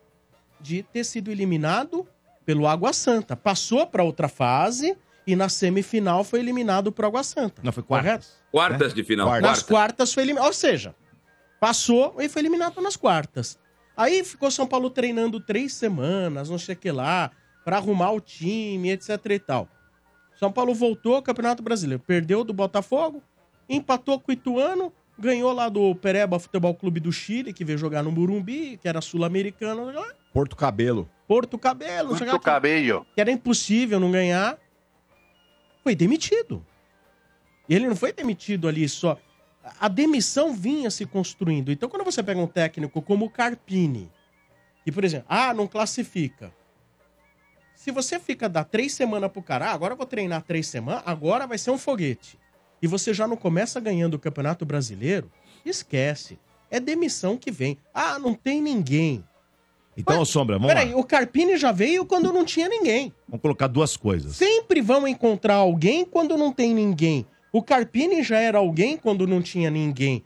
Porque em nenhum lugar do mundo... Isso é verdade. E nem nos melhores sonhos dos dirigentes do São Paulo, quando estava lá no Natal, que o Júlio abriu presente, que o Belmonte abriu presente, e que eles estejam ouvindo. Tudo bem, a gente tem um papo muito aberto. Converso com eles, troco mensagens, converso... Às vezes questiono algumas coisas, Em nenhum lugar do mundo, no dia 25 de dezembro, quando pediram um presente de Natal pro Papai Noel, ninguém falou, nossa, olha, que o ano que vem eu consiga contratar o Diego Carpini. Nunca. Você pode pensar mil nomes, mas nunca ia pensar no Thiago Carpini. Carpini foi a sexta opção, Domênico. Tentaram e agora, o Voivoda, tentaram o Pedro aí, Caixinha. Some-se a isso, a falta de resultados, e aí estamos fazendo uma hipotética projeção de falta de resultados, some-se a isso, porque as críticas que o próprio Muricy fez a ele a semana passada. Putz, é verdade, hein? Eu acho que esse é o mais pesado, Sombra. É. Então, assim... Esse é mais pesado que o que acontece dentro de campo. O próprio... É verdade, você tem razão. Eu não tinha esquecido do Muricy. Eu não sei se, por exemplo, o Júlio e o Belmonte compartilham das mesmas opiniões do Muricy. Mas entre os três, quem é o técnico? É o Muricy. Quem foi técnico e tem maior conhecimento de campo... Quem entende de técnico... É o Muricy. E o Muricy, ele chegou na entrevista, ele falou... Olha... O que vem acontecendo, do jeito que nós estamos jogando nos últimos jogos, não está certo. Ou seja, ele já contestou o sistema de jogo.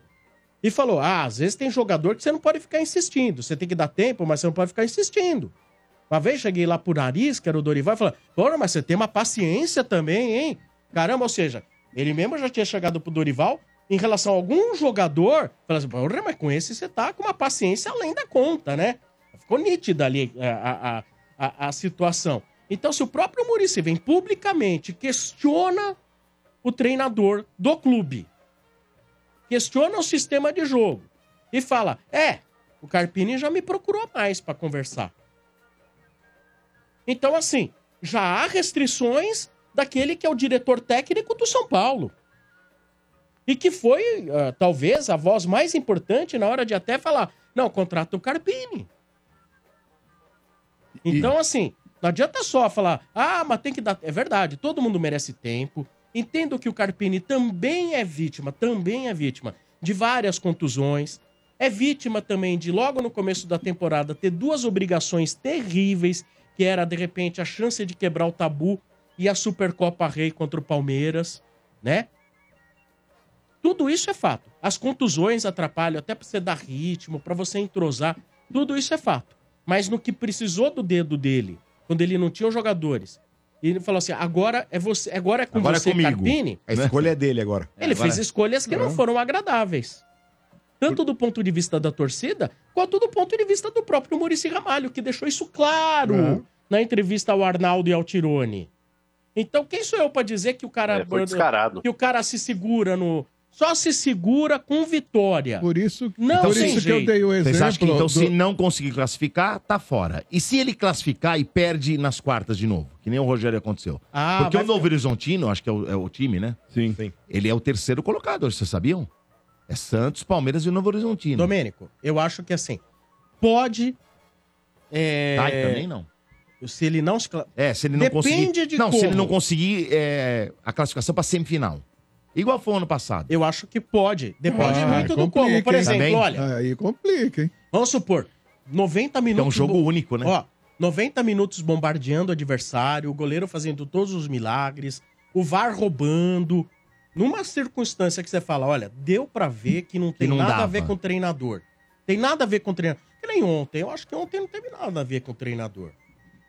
Acho que ele pôs a melhor equipe possível. No segundo tempo, poria os jogadores que muitos torcedores poriam. Mas não rolou. Os caras foram ineficientes, não foram ineficazes. Ontem não rolou. Realmente, eu não falar, ontem empatou por causa do Carpini. Não, São Paulo foi preciosista. Vários jogadores com vários erros de finalização. De finalização. Erro de passe, aquele passe final que é pra botar o cara na cara do gol. Erros assim, o último passe, né? Escolhas erradas, péssimas opções na hora do último passe. Então ontem não dava pra dizer, foi o Carpini. Não foi, ontem não foi o Carpini. Ontem foi o time, o jogo. Não deu certo, ontem não rolou. Não deu liga. Não rolou. E se não fosse o Rafael, tinha perdido. Porque no último minuto o Rafael fez uma defesa. Foi gol do Rafael. É mesmo, Rafael, né? E uma no começo do segundo tempo ele fez duas defesas que foram gols do São Paulo. Embora o São Paulo tivesse muito volume. Se você pegar lá os gráficos, você fala assim, nossa, só deu São Paulo. Famoso scout. Mas os caras chegaram duas ou três vezes lá, que, porra, se não é o Rafael, ferrou. Então, assim, essa história de dizer, ah, mas tem que dar tempo ao tempo, não sei o que lá. Cara, mas nem o Rogério se segurou no emprego. Ah, chega numa hora que não segura, Domênico. Mano Menezes. Não segura. Um mano com um contrato de 2 anos não ficou. O presidente falou um dia anterior, ele é nosso técnico até 2025. Passou o dia seguinte e mandou embora. No dia seguinte o cara... E vou dizer mais. E vou dizer mais. Não vou dizer que eles farão isso. Eu vou dizer que eu acho que farão. Não estou dizendo que farão. Acho que farão. Se não ganha da Inter, se o futebol nos próximos 3 jogos não começa a convencer muito e dá sinais de que, olha, realmente a coisa vai desandar, o cara fica, mas as sondagens no subterrâneo já começarão, porque o São Paulo não tinha muito tempo agora para contratar. Tem que contratar rápido, né? Agora, você tem ainda 3 jogos para analisar e sair fora. Se sair fora, você tem 3 semanas para achar alguém. Sondagens, aquelas conversas, um pouco mais de paciência. É assim o futebol, Domênico. Mas sabe o problema nisso tudo aí, Sombra? É porque assim, os nomes, como eu tava falando a respeito, o Carpini, Domênico, ele foi a 6ª opção. São Paulo, ele sondou o Vojvoda do Fortaleza, o Pedro Caixinha do Bragantino, aquele Pedro Martins que tá jogando, tá treinando o time lá nos Emirados. Há quem negue metade desses nomes. Há quem negue que foi tudo isso. O do Bragantino não podia vir. Então, mas foi sondado, de repente, Muricy, quando ele falou, Marcão, com a gente lá na CNN, ele... Mas o Muricy, ele citou 3 nomes. Ele falou do Pesolano, o Vojvoda e teve mais um antes. Ligou pro Zubeldia, o Zubeldia não quis marcar, enrolou. Todos recusaram. Foram os 3. O que é o Zubeldia? Desculpa, minha. É o do LDU. Da LDU. Então, Sombra, dependendo aí de alguns nomes... Era da LDU, né? Ele saiu. Dependendo de alguns nomes que estejam no mercado e que o São Paulo ache conveniente trazer, essa pressão em cima do trabalho do Carpini pode aumentar, mas é que nem eu falei. Se não tiver um grande nome, por exemplo, imaginando que esteja aí o cenário atual, que nada mude e ninguém seja demitido dos clubes. Por exemplo, você gostaria de ter um Mano Menezes treinando São Paulo? Eu não gostaria, cara. Não, eu acho que ninguém gostaria, mas assim... Não tem nada a ver, né? Mas, cara... Veja bem... Vocês aceitariam o Cuca de volta? Não. Eu acho que esse BO dele aí, mano, isso aí... Não precisamos dessa questão envolver... É uma confusão que não precisa voltar os holofotes, né, Sombra? O São Paulo tem que ter holofotes com vitórias, não com treinador... Mas você sabe um que tá livre, Sombra? Você sabe um que tá livre que, de repente, vocês já tentaram uma vez? O Vilas Boas lá, o português. O Vilas Boas, ele quer ser candidato a presidente do Porto. Já não treina há algum tempo. Por isso que ele tá livre. Ele tá sem clube. E quem projetou o Carpini, o Marcão, foi o Santos. Porque o Santos estava sem técnico, sem treinador, sem nada. Aí, acabou lá a Copa dos caras lá. O Carpini foi vice-campeão, não é isso? Foi vice-campeão. E o Santos foi... Aí ele recusou, porque ele falou que no Santos já tinham 3 treinadores ou 2 na comissão técnica. Sim, então que ele do clube. Ele não viria, né? Para correr risco, para se expor. Aí o São Paulo pegou, mas ele se lascou, cima, porque se ele chega no São Paulo e o Muricy tá lá também, o Muricy já foi treinador, esqueceu. Vai dar pitaco no meio. Ele esqueceu. Não, exatamente, mano. No caso, quando ele fala do Santos, seriam outros 2 ou 3 que poderiam ser técnicos. Ele achou que poderiam derrubá-lo. O Muricy não quer ser técnico. Ele achou que poderiam derrubá-lo e aí assumir, né? Mas, não tem nada a ver, né, meu? Exatamente. Mas muito bem, a gente continua aqui com as manchetes do estádio. Estádio 97, 25 anos. Porém, antes, recado do seu Bento e de Sil, fios e cabos elétricos. É Sil Bento. É Sil Bento. Sil. A Sil, que é líder de mercado no segmento de fios e cabos elétricos, tem história com futebol e vende tabelinha com o Estádio 97 para comemorar os 50 anos da marca. Além de ser a empresa de fios e cabos elétricos mais premiada do Brasil, é a preferida dos profissionais quando buscam tradição, qualidade e segurança. Recentemente eu estive lá e fui conferir de perto toda a tecnologia e modernidade do parque industrial. Aí dá para entender de onde vem a qualidade dos produtos que são encontrados nos maiores distribuidores e home centers do Brasil.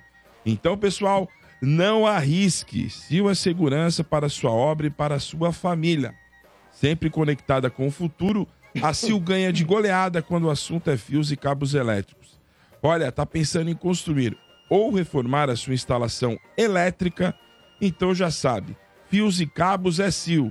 Se é Sil, Pode confiar. Deixando um abração lá pro Denis da Sil. Denis. Tá sempre acompanhando a gente aqui, Barro. Boa! Grande Denis da Sil, fios e cabos elétricos. Mais uma personalidade mandando parabéns. 25 anos do estádio. Tá no ar.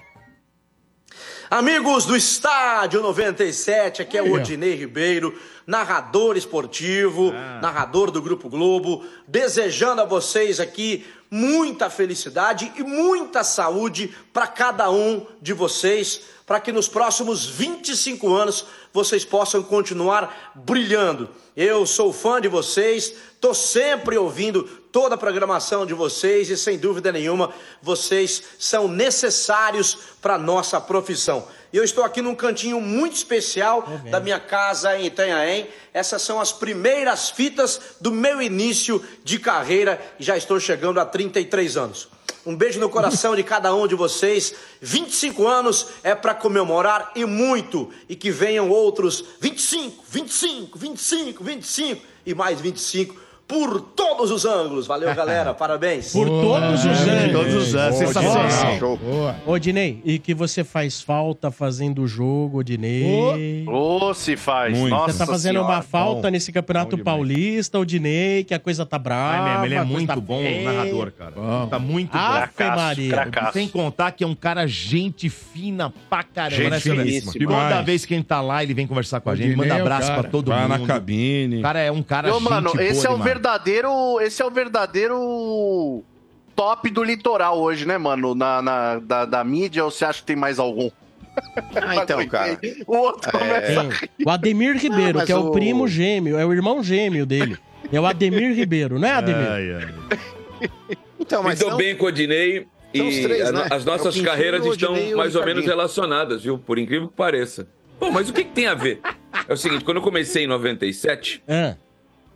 O Odinei tava... O que é isso, cara? Não, é que eu recebi a foto do aniversário e eu tive que mandar... Eu mandei pro Leandro a foto do aniversário. Ah, a Lelê lá atrás. Ô, Marcão. A Lelê no fundo.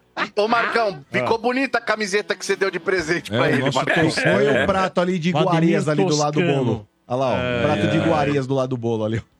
Sensacional. O Aníbal Gomes queria que eu reportasse na Rádio Cacique, mas não tinha vaga. E o Odinei, naquele ano, foi para a Rádio Cultura. Se o Odinei não sai para a Rádio Cultura, eu não estreava em rádio na Rádio Cacique, tudo aqui em rádios de Santos, que na época cobriam os Jogos do Santos. Hoje acho que não tem nenhuma rádio mesmo cobrindo, acho que não tem nenhuma, só rádio web. É que o Santos não sustenta ninguém, né? Só rádio web, né? É isso, mano. A saída do Odinei fez com que um repórter, que é o Washington Luiz, virasse narrador e abriu a oportunidade de eu... De eu começar como repórter. Eu até brinco, Odinei. Se tu não saísse da Cacique, eu não tinha começado até hoje. Bacana, então, um beijo pro Odinei, que é um amigo que eu tenho. E sempre que posso, todo o final do ano, vou lá que ele faz um jogo festivo lá, que ele ajuda as entidades lá de Itaém. Eu sempre que posso, tô indo lá em Itaém. Mas, ô Quintino, isso não te deixa triste? Nenhum pouco. Porque, por exemplo, você falou o seguinte, pô, as rádios que cobriam o Santos, nenhuma hoje tá viva, todas fecharam. Isso me deixa triste. Então, porque dependiam do Santos. E o Santos não consegue vender anúncio. Não vende para ele próprio, imagina para as rádios. Aqui nós tínhamos tínhamos um ônibus da Cesan. A Cesan é a Associação dos Cronistas Esportivos de Santos. Então, para economizar, a Cesan conseguia um anúncio que bancava esse micro-ônibus. E todas as 7 rádios que cobriam o Santos, na época, faziam anúncios dessa empresa de van. Íamos todos as 7 equipes juntos e voltavam juntas no jogo do Santos. Hoje nós não temos uma emissora de rádio sem ser as webs. Mas isso é ruim também. Se essa van batesse e capotasse e morresse todo mundo, ninguém vai falar do Santos o resto da vida. Não sei se dá tempo, mas tem uma história aí que é meio cabreira aí. Daqui a pouco essa história. Daqui a pouco, então. Não, deixa ele contar a história, hoje é dia de contar a história. O timing aqui não pode contar outras coisas aí. O mano quer fugir da nada. Ele tá falando isso que ele não quer que eu fale de algo que eu falei no final do programa e tá recortado, e daqui a pouco o Leandro vai passar. Quem vai pedir desculpa pra quem aí? Vamos ver quem vai pedir. Continuando as manchetes, em nome de Páscoa Atacadão, aqui a economia garantida, aproveite Atacadão, lugar de comprar barato. Aço Tubo, há 50 anos, transformando aço em negócios vencedores. As manchetes do Corica, em nome de Betfair. Com Betfair o jogo é outro e novos clientes ainda recebem um bônus de até R$300. Aposte agora. Betfair, todo resultado é possível. 18 mais 36 se aplicam. Jogue com responsabilidade. Ponte Preta, que é eterna freguesa do Coringão, né? Aham, sim. Uhum. É jogo importante, o Corinthians que até pouco tempo imaginava e ficar lutando contra o rebaixamento, hoje tem condições sim de se classificar em segundo lugar. Jesus. Eles estão deixando a gente sonhar. It's now or never. É o Elvis. Elvis não morreu. Elvis tá lá. Vai dar um rolê. Lá vem o Elvis. Elvis veste a número 10 da equipe da Ponte Preta. Vem pra cobrança aí o Elvis. Lado direito, pertinho do bico da grande área. Se segura aí, Carlos Miguel. Você é o cara, malandro. Se segura, Miguelito, Carlota Miguel. Se segura aí, meu filho. Salta a Ponte Preta. Se segura, malandro. Olha o Elvis. Aba, pancada direto. Carlos Miguel, o desvio. É gol da Ponte Preta. A cara dele. Se ferrou. Houve um equívoco. Pois é.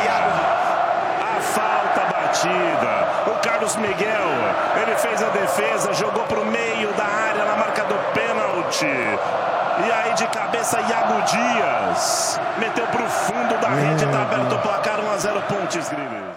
O placar do Estádio 97 informa.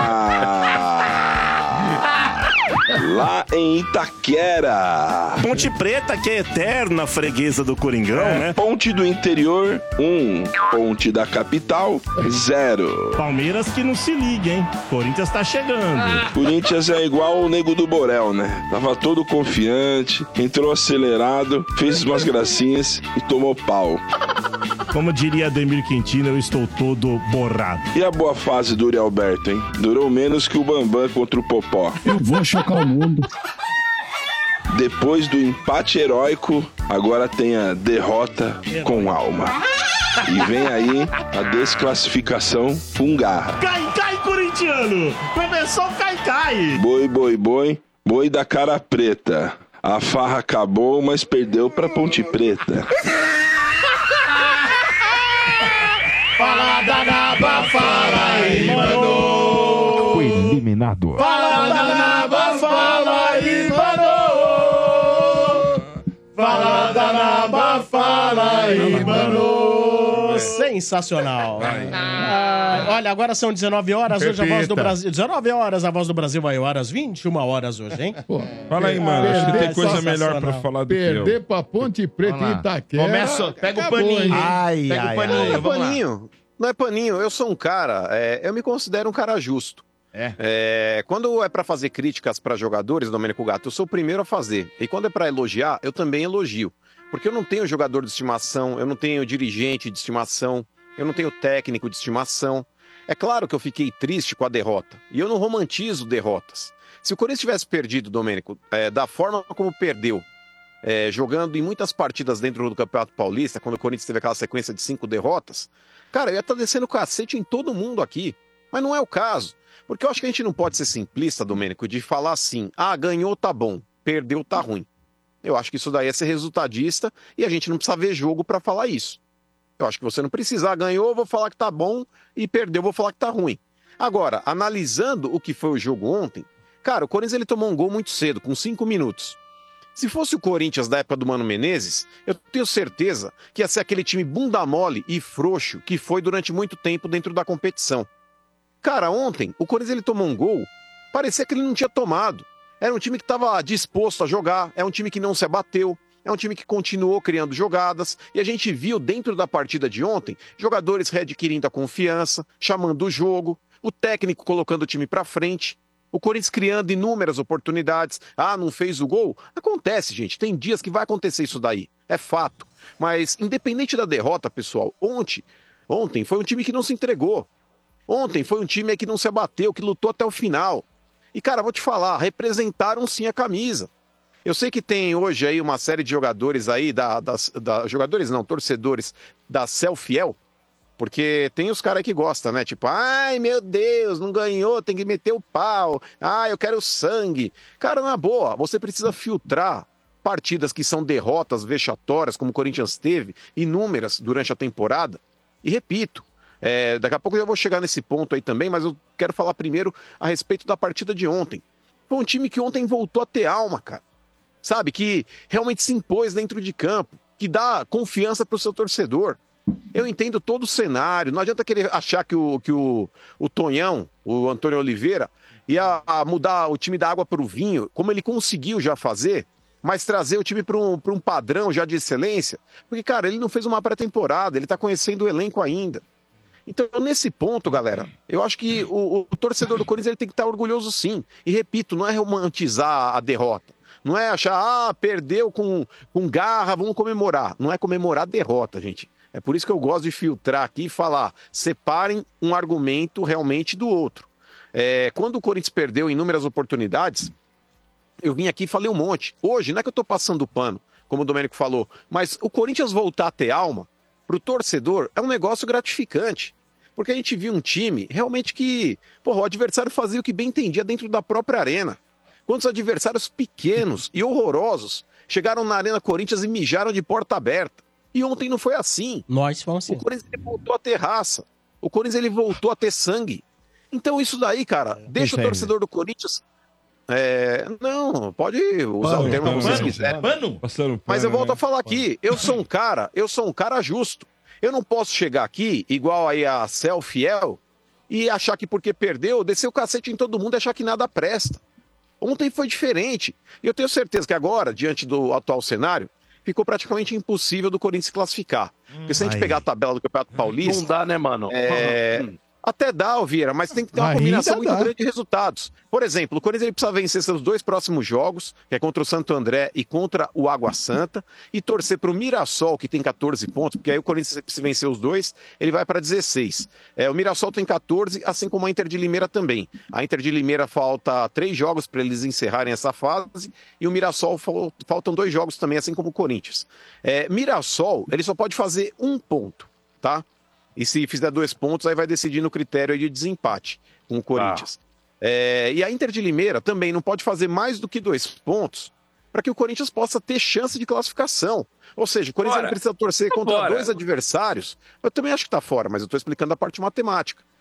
O Corinthians ele precisaria, Vieira, torcer contra 2 adversários para que eles não vençam uma partida em 3, que é o caso da Inter de Limeira, ou o Mirassol, não vence uma partida em 2 jogos. Então, pra mim, cara, o Corinthians ele tá fora. E vem do lado negativo, constrangedor. É constrangedor porque um time grande, ainda mais o Campeonato Paulista, que tem um regulamento todo voltado para que os grandes passem de fase, você vê o Corinthians fora da próxima fase do Campeonato Paulista. Só que eu falo aqui, Domênico, e repito, o Corinthians está desclassificado da próxima fase do Campeonato Paulista, não é por causa da partida de ontem. É por causa da sequência de 5 derrotas consecutivas que teve no início do ano, no início da competição, e isso sim era inadmissível. Então eu acho que o torcedor, ele tem que realmente botar fé nesse time, fé no trabalho do Antônio Oliveira, que já mostrou qualidade, é um técnico sim, que tendo tempo para trabalhar, e possivelmente agora o Corinthians não se classificando, ele vai ter 3 semanas, é praticamente uma pré-temporada, para conhecer o elenco, para trazer de volta jogadores que estão lesionados, como é o caso do Pedro Raul, do Palácios, enfim. E aí sim montar um time competitivo para as estreias aí na Copa Sul-Americana e no Campeonato Brasileiro. E a continuidade na Copa do Brasil também. Eu acredito sim no potencial do time do Corinthians hoje e acredito também no potencial do Antônio Oliveira. Essa precoce eliminação do Campeonato Paulista, eu ponho na conta do Mano Menezes e de tudo de errado que o Corinthians fez no começo do ano, não agora. Agora, conseguiu arrumar o carro com ele em movimento. Tarde demais, talvez, para classificar dentro do Campeonato Paulista. Mas eu ainda continuo botando fé, cara. Mas, mano, primeiro que são 2 pontos aí, né? Primeiro que precisa ser muito trouxa para perder da Ponte Preta. Nossa Senhora! Você perdeu que também, o idiota. Que você isso? Tomou 2-0. O Marcão, ele perdeu de placa. Tomou um gol de placa do Risso ainda. Mas, mas sem brincadeira, agora essa eliminação precoce aí do Corinthians na fase de grupo, precisa se preocupar, porque assim, a Copa do Brasil, a gente sabe que a vaga da Copa do Brasil... Só que é pior ainda esse ano, porque o ano passado ainda o Corinthians ele conseguiu ali avançar para a próxima fase. Esse ano o Corinthians deve terminar na 10ª colocação no Campeonato Paulista. Para cima de 8. Hã? Hoje os é o 12º, Marcão. É de 9 para lá. Então, mas é que tá... Aí é o 12º, Vieira? 12º. E aí, nossa, numa dessa, se não conseguir uma vaga pelo Campeonato Brasileiro ou vencer a Copa do Brasil, no ano que vem não tem Copa do Brasil pros caras, velho. Não, mas ô Marcão, não, mas é que tá. Marcão, isso não me preocupa justamente pela perspectiva. Eu tenho certeza que o Corinthians ou estará dentro do G3 do Campeonato Brasileiro ou da Copa do Brasil. Cala essa boca aí, Copa do Brasil. Fala besteira, velho. Só pra finalizar... Oi, finaliza. Só pra finalizar, Sombra, o pessoal me perguntou bastante a respeito aí do gol que o Carlos Miguel tomou ontem. Cara, de verdade, se a gente pegar aqui, o manual do goleiro reza que o goleiro ele tem que espalmar a bola sempre pro lado e não pra frente. Mas, cara, isso daí é muito fácil falando no ar-condicionado e dentro de uma cabine. O cara jogando, o Carlos Miguel ontem, ele pegou um tirambaço que ele espalmou pra onde deu. Aí vão falar, mas se fosse o Cássio. O Cássio ele tem um histórico recente de falhas, que eu acho que podem pesar contra ele também. O Carlos Miguel, a torcida do Corinthians tem por ele um carinho muito grande e talvez isso atenue, é fato. Só que, gente, se você for analisar aquele lance, Domênico, eu tô falando sério mesmo, não tô querendo puxar o saco do Carlos Miguel, eu acho um grande goleiro, mas se tivesse tomado um frango eu falaria também, não tem problema nenhum. Mas ontem, cara, foi um tirambaço do cara da Ponte Preta, ele espalmou pra onde deu, que foi, no caso, pro meio da área, e ele deu um baita de um azar, que ele jogou praticamente a bola na cabeça do cara da Ponte, que subiu sozinho também sem marcação, que a zaga também não esperava, o cara tá ali também posicionado e a bola sobrada daquele jeito, e ele acabou cabeceando ali, meio que encobrindo o goleiro do Corinthians. Mas eu não acho que tenha sido uma falha não, cara. Não acho mesmo. Se fosse uma bola fraca que ele tivesse espalmado pra dentro, até diria sim. Fala, porra, podia ter espalmado com mais força e pro lado. Só que do jeito que foi ali, cara, espalmou pra onde deu. É falha. É brincadeira. Se fosse o Cássio ontem, mas tava falando dois caminhão. Iam falar um monte, mas olha, vocês podem aproveitar esse tempo que vão ficar sem futebol. Ouvindo, vou gravar várias vezes assim, em looping pra vocês. Vai. Já era mesmo, hein? Caiu Itaquera, já era, hein? Não se classifica mais, não. O metrô fechou mais cedo ontem? Tava todo mundo indo embora antes? Se liga nesse refrão aqui, ó. Estádio 97. Cadê o Curica? Cadê o Curica? Cadê o Curica? Já tá fora do Paulista. Cadê o Curica? Cadê o Curica? Cadê o Curica? Já tá fora do Paulista. Cadê o Curica? Cadê o Curica? Cadê o Curica? Já tá fora do Paulista. Antes de acabar foi embora muita gente, achou que ia empatar e tava todo crente. Posse de bola então não desconcentre, jogou como nunca e perdeu como sempre. Geral joga fácil em Itaquera, acho que o Curica já era. Todo mundo com cara de fera, o jogo não acabou, não vai embora, espera. Cadê o Curica? Cadê o Curica? Cadê o Curica? Já tá fora do Paulista. Cadê o Curica? Cadê o Curica? Cadê o Curica? Já tá fora do Paulista. Mas é sensacional, isso é essa música. Sensacional. Mas tem que entrar no hall das melhores músicas do planeta, cara. É meio Dr. Dre. É um negócio maravilhoso. Tem que trazer, tem que levar o prêmio Grammy Awards. Parabéns, Marcelo Dressani. Marcelo Dressani. Acabou de chegar aqui mensagem. Snoop Dogg Dogg. The Great Music. Ele foi aqui. The Great Music. Merece a versão capela. Merece a versão capela. Cadê o Curica? Cadê o Curica? Cadê o Curica? Já tá fora do Paulista. Sensacional. Sensacional. Muito bom. Sombra. Sim.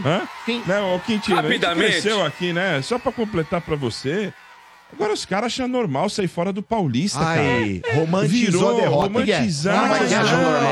É o paninho. RG. Depois eu você passar pano. Aí é nós que passa pano. Os caras estão eliminados do Campeonato Paulista. Do então, mas é porque você tá eliminado com quantas rodadas antes? Com 3 rodadas antes. Olha, não é possível. Faz de grupo, mas é que fase. Tá, é que você não entendeu. Você não entendeu o que eu falei.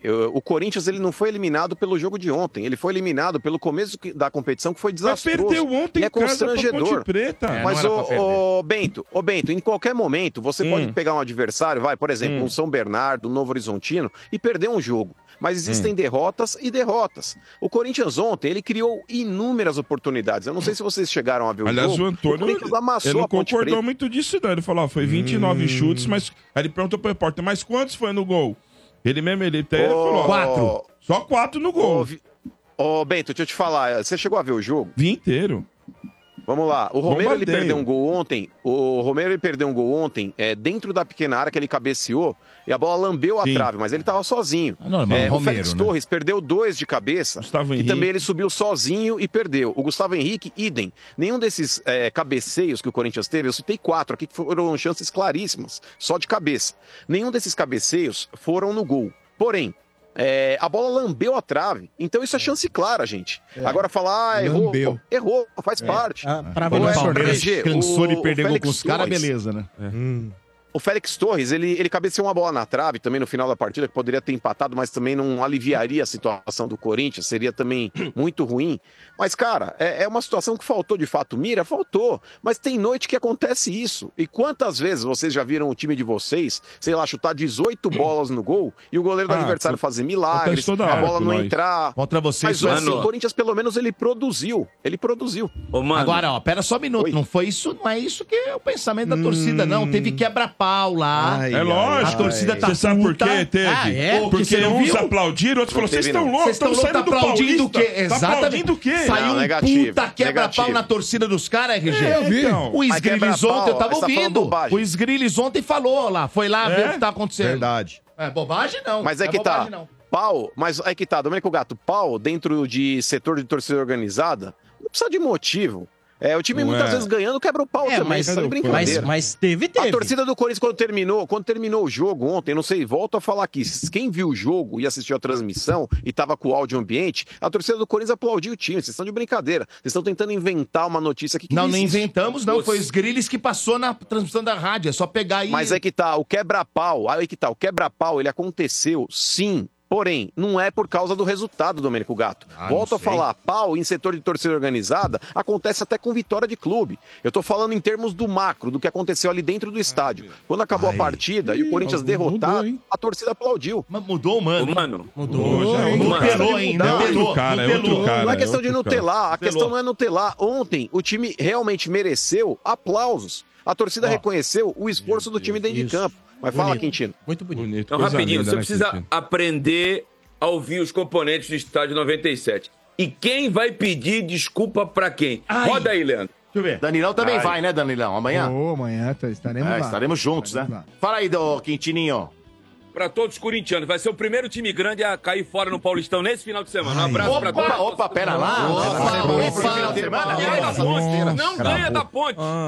Você parou o programa pra falar essa besteira? Você vai pedir desculpa segunda-feira? Pera lá, mas aí é que tá. Vai pedir desculpa segunda-feira? O Quintino tem umas coisas assim que ele visualiza. Ele é um cara que é evidente. Ô, Domênico, se ele visualizasse... Eu sabia, você viu? Aí. Agora. Sou eu. Boa, Quintino. Boa, palmas pra você.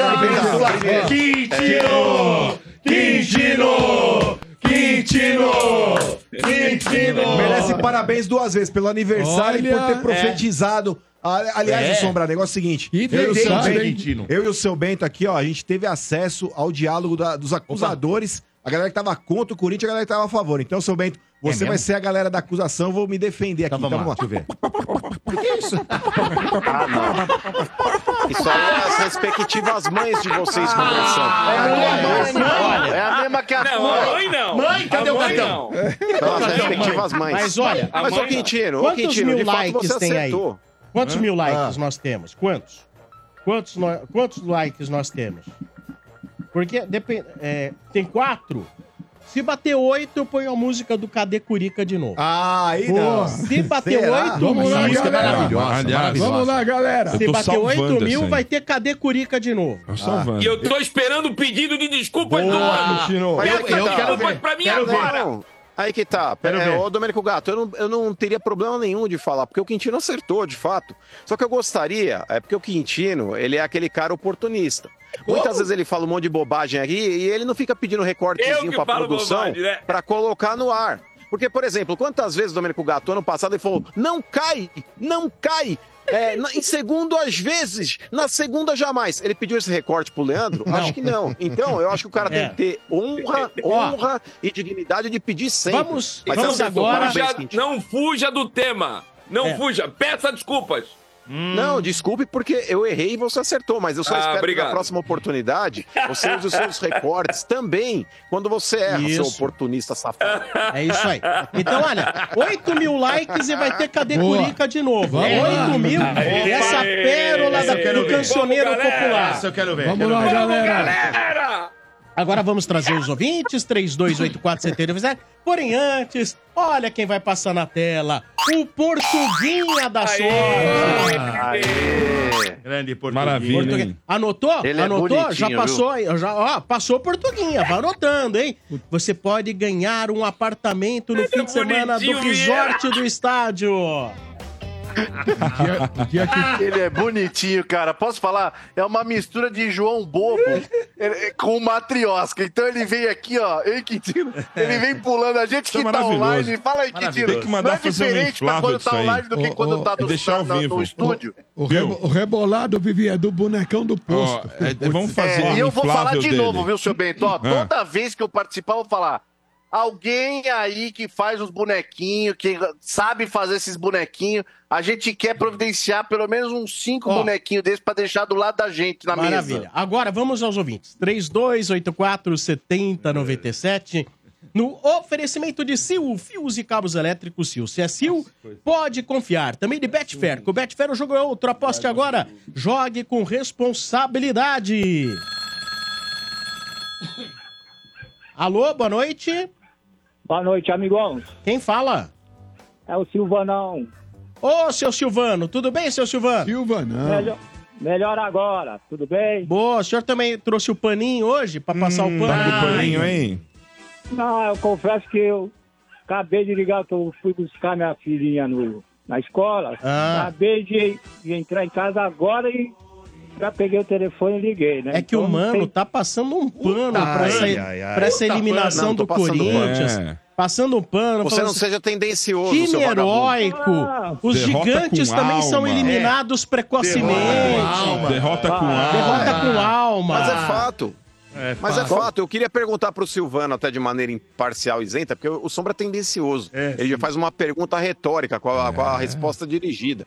Mas, ô Silvano... não sei se o senhor chegou a assistir o jogo ontem. O senhor assistiu o jogo? Assisti, mas é o seguinte, mano. Não se preocupa não, que eu sou ouvinte seus desde 2000, certo? Há 24 anos. Então eu conheço tudo aí. Assisti o jogo sim. E vou te falar, mano, fiquei satisfeito. Sabe por quê? Também. Você sabe por que eu fiquei satisfeito? Porque mesmo que nós tivéssemos vencido... Seria muito difícil a classificação, graças ao senhor Mano Menezes. E ontem que eu vi, nós tomando um gol nos primeiros minutos, eu vi um time com garra, com vontade, e foi a única chance que a Ponte teve durante todo o jogo. Sei que números não valem, mas foi 80% de posse de bola e 29 finalizações, né? Então, quer dizer, e outra coisa que eu percebi ontem, depois de anos, o nosso preparo físico. Você viu que até o último minuto todos correndo, indo. Então, foi aquela derrota uma fatalidade, né? Então, por isso fiquei satisfeito mesmo, certo? Mesmo que agora praticamente impossível. Não existe nada impossível. Né? Impossível é Deus pecar, mas praticamente estamos fora da próxima fase. Né? Mas mesmo assim foi uma derrota heróica. E acredito que pro brasileiro aí nós vamos ter que ser o time a ser batido. Ih, é outro fanfarrão, velho. Outro fanfarrão. É outro passador de pano. Ô, seu Silvano.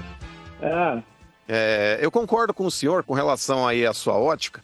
Eu sei que vai ter aí a Cel Fiel, que vai ligar um ou outro aí que pode estar revoltado e tudo mais. Mas eu acho que o time de ontem...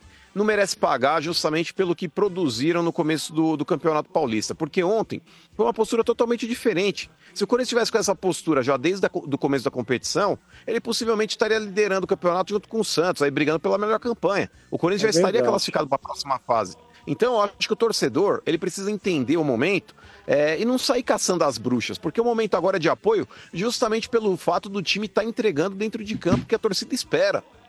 Ontem aconteceu uma fatalidade, eu concordo com o senhor. Foi a única chance que a Ponte Preta teve no jogo, apesar de depois eles tentarem encaixar uns contra-ataques, porque o Corinthians estava indo para cima, estava criando oportunidades. Mas ontem teve uma garra impressionante que há muito tempo eu não via. E vou falar para o senhor, seu Silvano, para mim ontem, mesmo com a derrota, foi a melhor partida que o Corinthians fez no comando do Antônio Oliveira.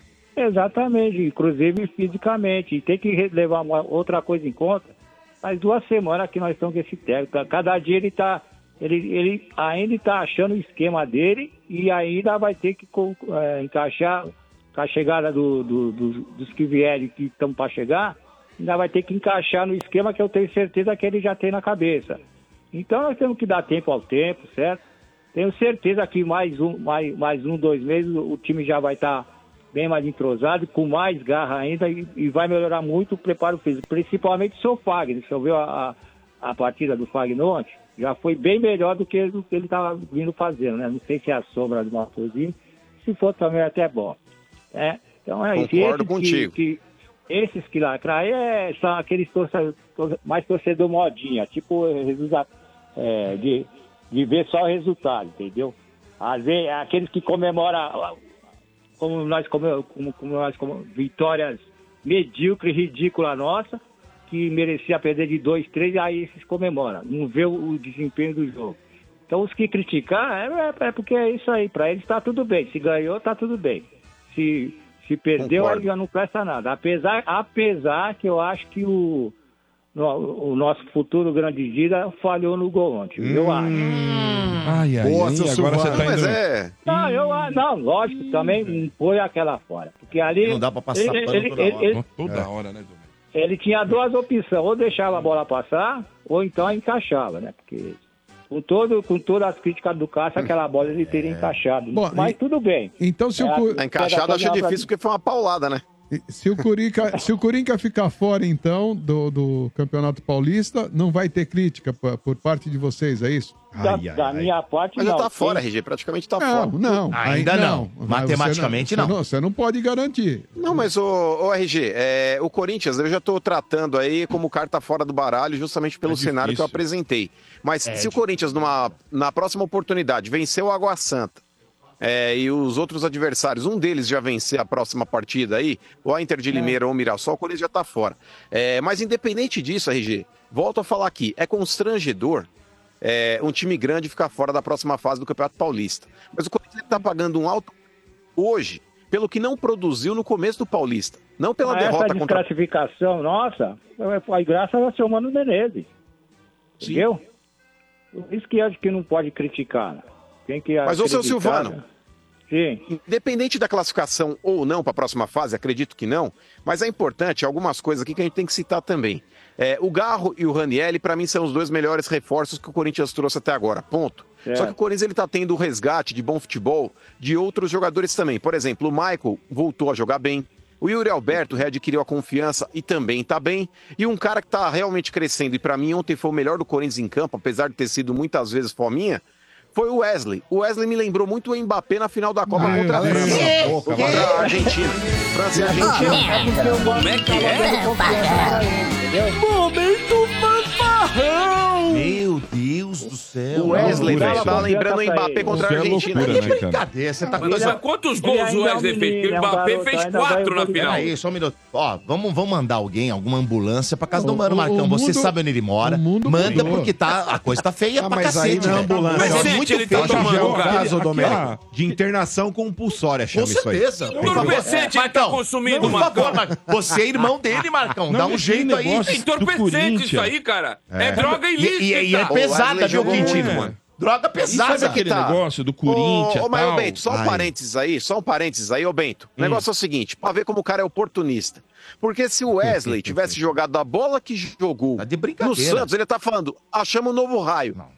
Cara, chama o novo raio. Cara, mano, levanta nos dedos aí o número 7 pra me ver se você tá bem. Acho que você não tá bem. Eu sou tão oportunista que eu falei números, isso. Eu falei isso de um jogador em 28 anos. Um de 28 anos. Então, oportunista que eu sou. Escuta aqui, seu Jorge, se vocês não concordar que ontem ele acabou com o jogo.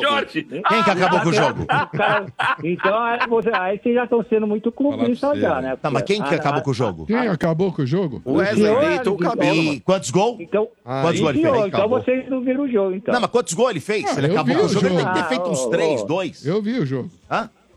Ah, você é bem inteligente, acho que você entendeu, seu Domênico, certo? Não, sim. Eu entendi no desempenho dele dentro da partida, entendeu? Ah, mas vocês estão passando muito. Ah, vocês estão passando um puta pano. Meu, vocês estão...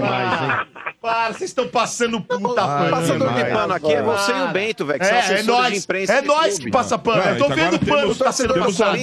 Mas é que tá. O torcedor do Corinthians, ele valoriza quando o time jogou da forma como o Corinthians jogou ontem. O torcedor do Corinthians, ele é isento, ele é imparcial, ele critica quando tem que criticar. Agora, por exemplo, vocês são passadores de pano, e porque vocês jamais criticam a Lei Loca. Vocês jamais criticam a Lei Loca. Pera só um minuto, eu já critiquei sim a Lei Loca. Já criticamos. É só se pegar programa, agora sim. Agora criticar a eliminação... Não tem como criticar o time do Palmeiras que tá ganhando tudo. Agora o teu time não ganha faz tempo, aí sim tem que criticar. Ainda mais quando sai num campeonato paulista e 12 rodadas sai na terceira, faltando 3 pra acabar. Você tá de brincadeira. Isso é um puta passapano. E ó, o chat tá tudo do meu lado. A torcida do Corinthians tá do meu lado agora. Incrível isso. O torcedor marcou do Corinthians. Ele está do meu lado, Marcão. É só entrar lá nos comentários dos perfis do Mano. Tá de brincadeira, cara. Como os caras não podem. O negócio é o seguinte. Aonde? Como pode não. O torcedor corintiano que não é Nutella, ele concorda com isso. Ele valorizou ontem, mesmo na derrota, a postura do time. Agora, por exemplo, o seu Silvano, você tá aqui um caso. Vamos lá, o Everton mão de pau. Parece que tá com tamanco ali. O negócio é o seguinte, ele falhou contra o Corinthians e eu não vi nenhum dos dois cidadãos aí da mesa falando aí a verdade a respeito do cara. Porque, por exemplo, o Quintino, não adianta você derrubar a criança, e depois passar a mão pra tirar a poeira, porque ela tá toda ralada. Já derrubou a criança, irmão. Já derrubou a criança. Porque naquele momento, o time inteiro do Palmeiras tava com a fralda cheque. Sabe, se tem mais 5 minutos, nós sem goleiro, nós tínhamos virado o jogo lá. Que jogo você viu? Que jogo vocês estão vendo? Vê que jogo que você viu. Domênico e Quintino viramos, um zagueiro no gol. Ô, seu Silvano, ninguém segurava nós. Silvano, quantos anos você tem? Psicotrópico. Quantos anos? Eu tenho 65. Já foi no médico, ver a vista. É bom, hein? É bom dar um exame de vista. É bom, porque acho que não tá enxergando mais bem, não. É verdade. Opa, não tá, não. Os caras acharam um gol que o Everton tirou a mão, aí eles iam virar o jogo.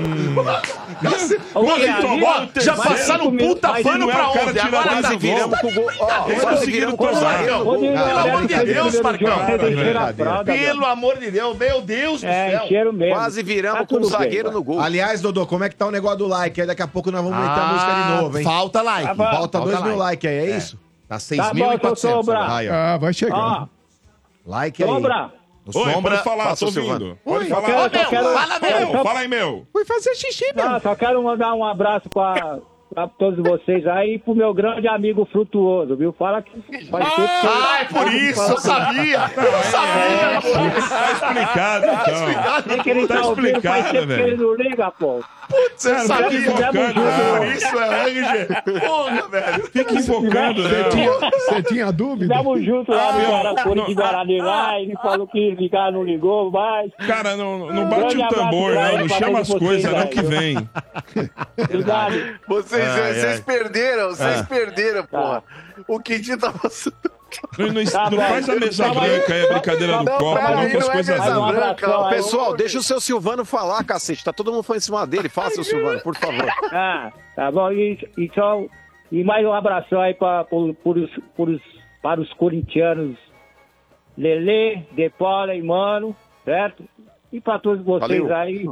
E muito obrigado e continue sempre aqui. Valeu, seu Silvano. Obrigado. Meus pêsames.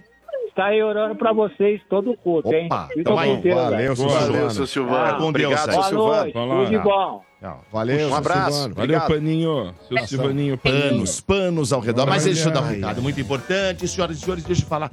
Olha só, da Betfair agora, RG. Sim. O que é que você faz pra sentir mais emoção vendo futebol? Eu vou de Betfair, lá o jogo é outro.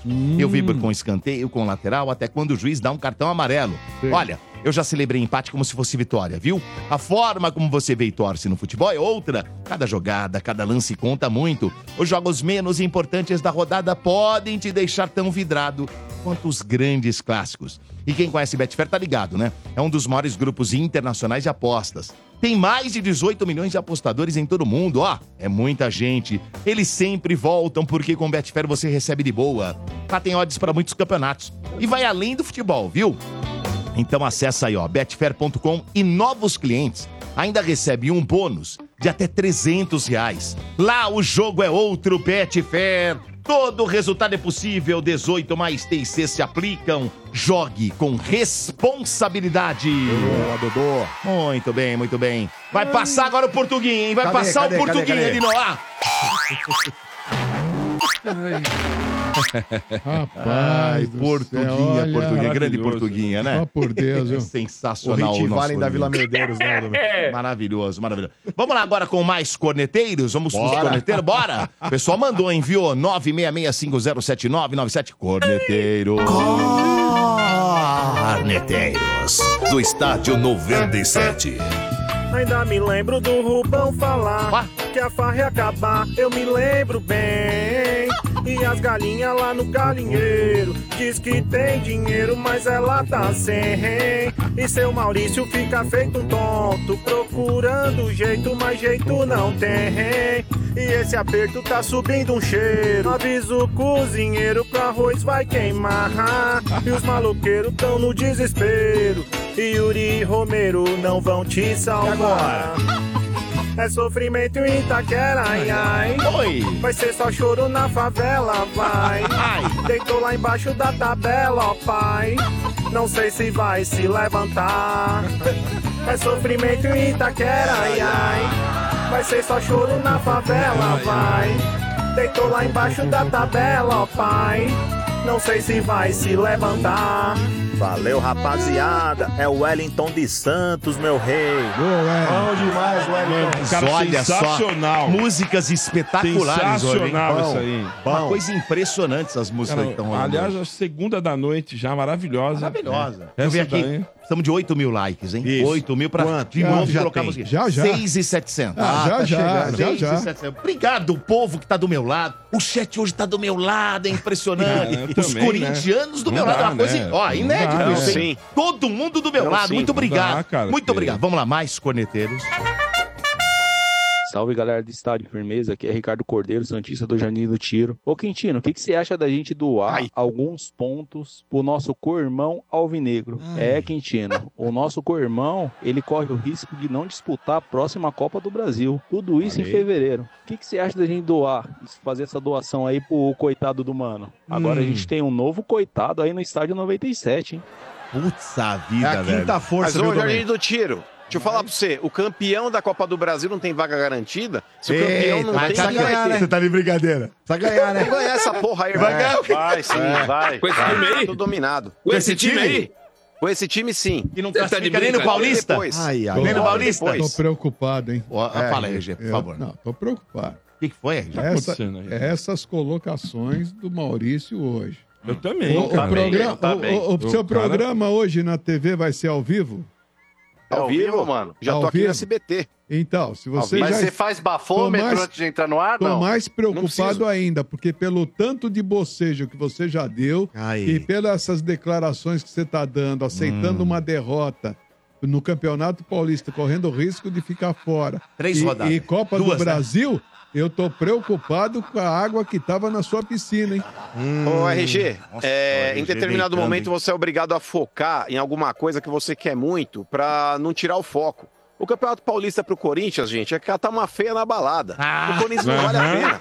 O Corinthians não vale a pena. O Corinthians tem pretensões maiores. Mano, é o Paulistinha agora. Agora é Paulistinha. Mano, hoje você vai participar do quê? Do Arena ou da Praça é Nossa? Que a quantidade de groselha que você tá falando aí é Praça é Nossa, hein? Fala pro cara, Marcão, posso falar um negócio? Carlos Alberto não vai deixar.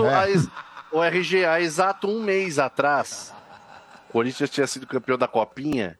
E essa fera aí falou assim, ó. Sim. Quando ganha copinha, o ano é tudo nosso. Não sei o quê. Eu falei, quando ganha copinha, o Corinthians ganha um título importante no ano. Acabou o ano? Estamos no Natal já?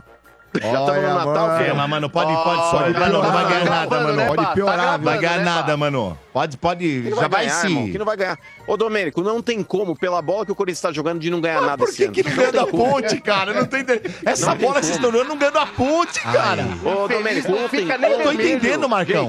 Tá jogando muito, mas não ganha da Ponte. É complicado, né? Ontem foi um aborto futebolístico. Dia, Domênico, a seleção de 82 não ganhou uma Copa. Putz, aqui, olha isso, velho. Foi uma derrota heróica. Foi a derrota heróica.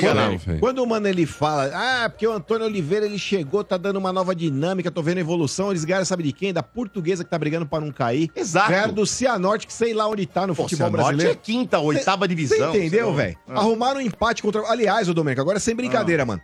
Se não acontece esse empate contra o Palmeiras, e ontem os caras perdem da Ponte do jeito que perderam, caía tudo lá. Eu queria ver essa conversinha sua aí, ô Marcão. Passando um puta pano aí. Você entendeu?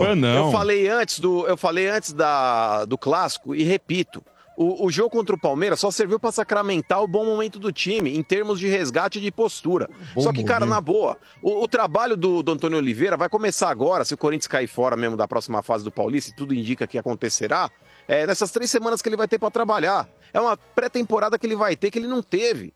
O elenco, Marcão, dá impressão, na boa, nas mãos do Mano Menezes, que não treinou em janeiro. Porque a gente via os times aí, mesmo mal ainda em termos de entrosamento, mas melhorando rodada após rodada. O Corinthians não, ele evoluía.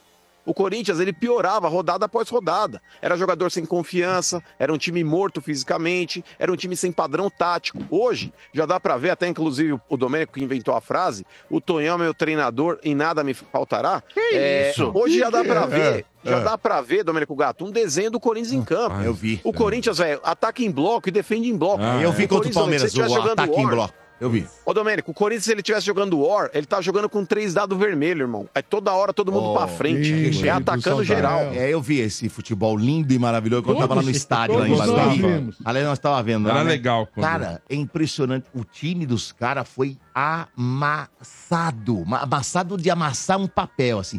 Parecia o Casados e Solteiros, Marcão. É igualzinho. Ontem, você tá de brincadeira. Tô falando do Palmeiras e Corinthians, amigão. Contra o Palmeiras. Time grande, com nós. Com nós, vocês não se crescem, não. Ai. E mas ainda que o Everton deu um boi pra vocês ficarem felizinhos aí. Olha o que aconteceu. Olha o que aconteceu aí. Ele é fraco. O Horácio lá é fraco. Agora o negócio é o seguinte. Eu vi o novo Dida. Eu vi o novo Dida de vocês.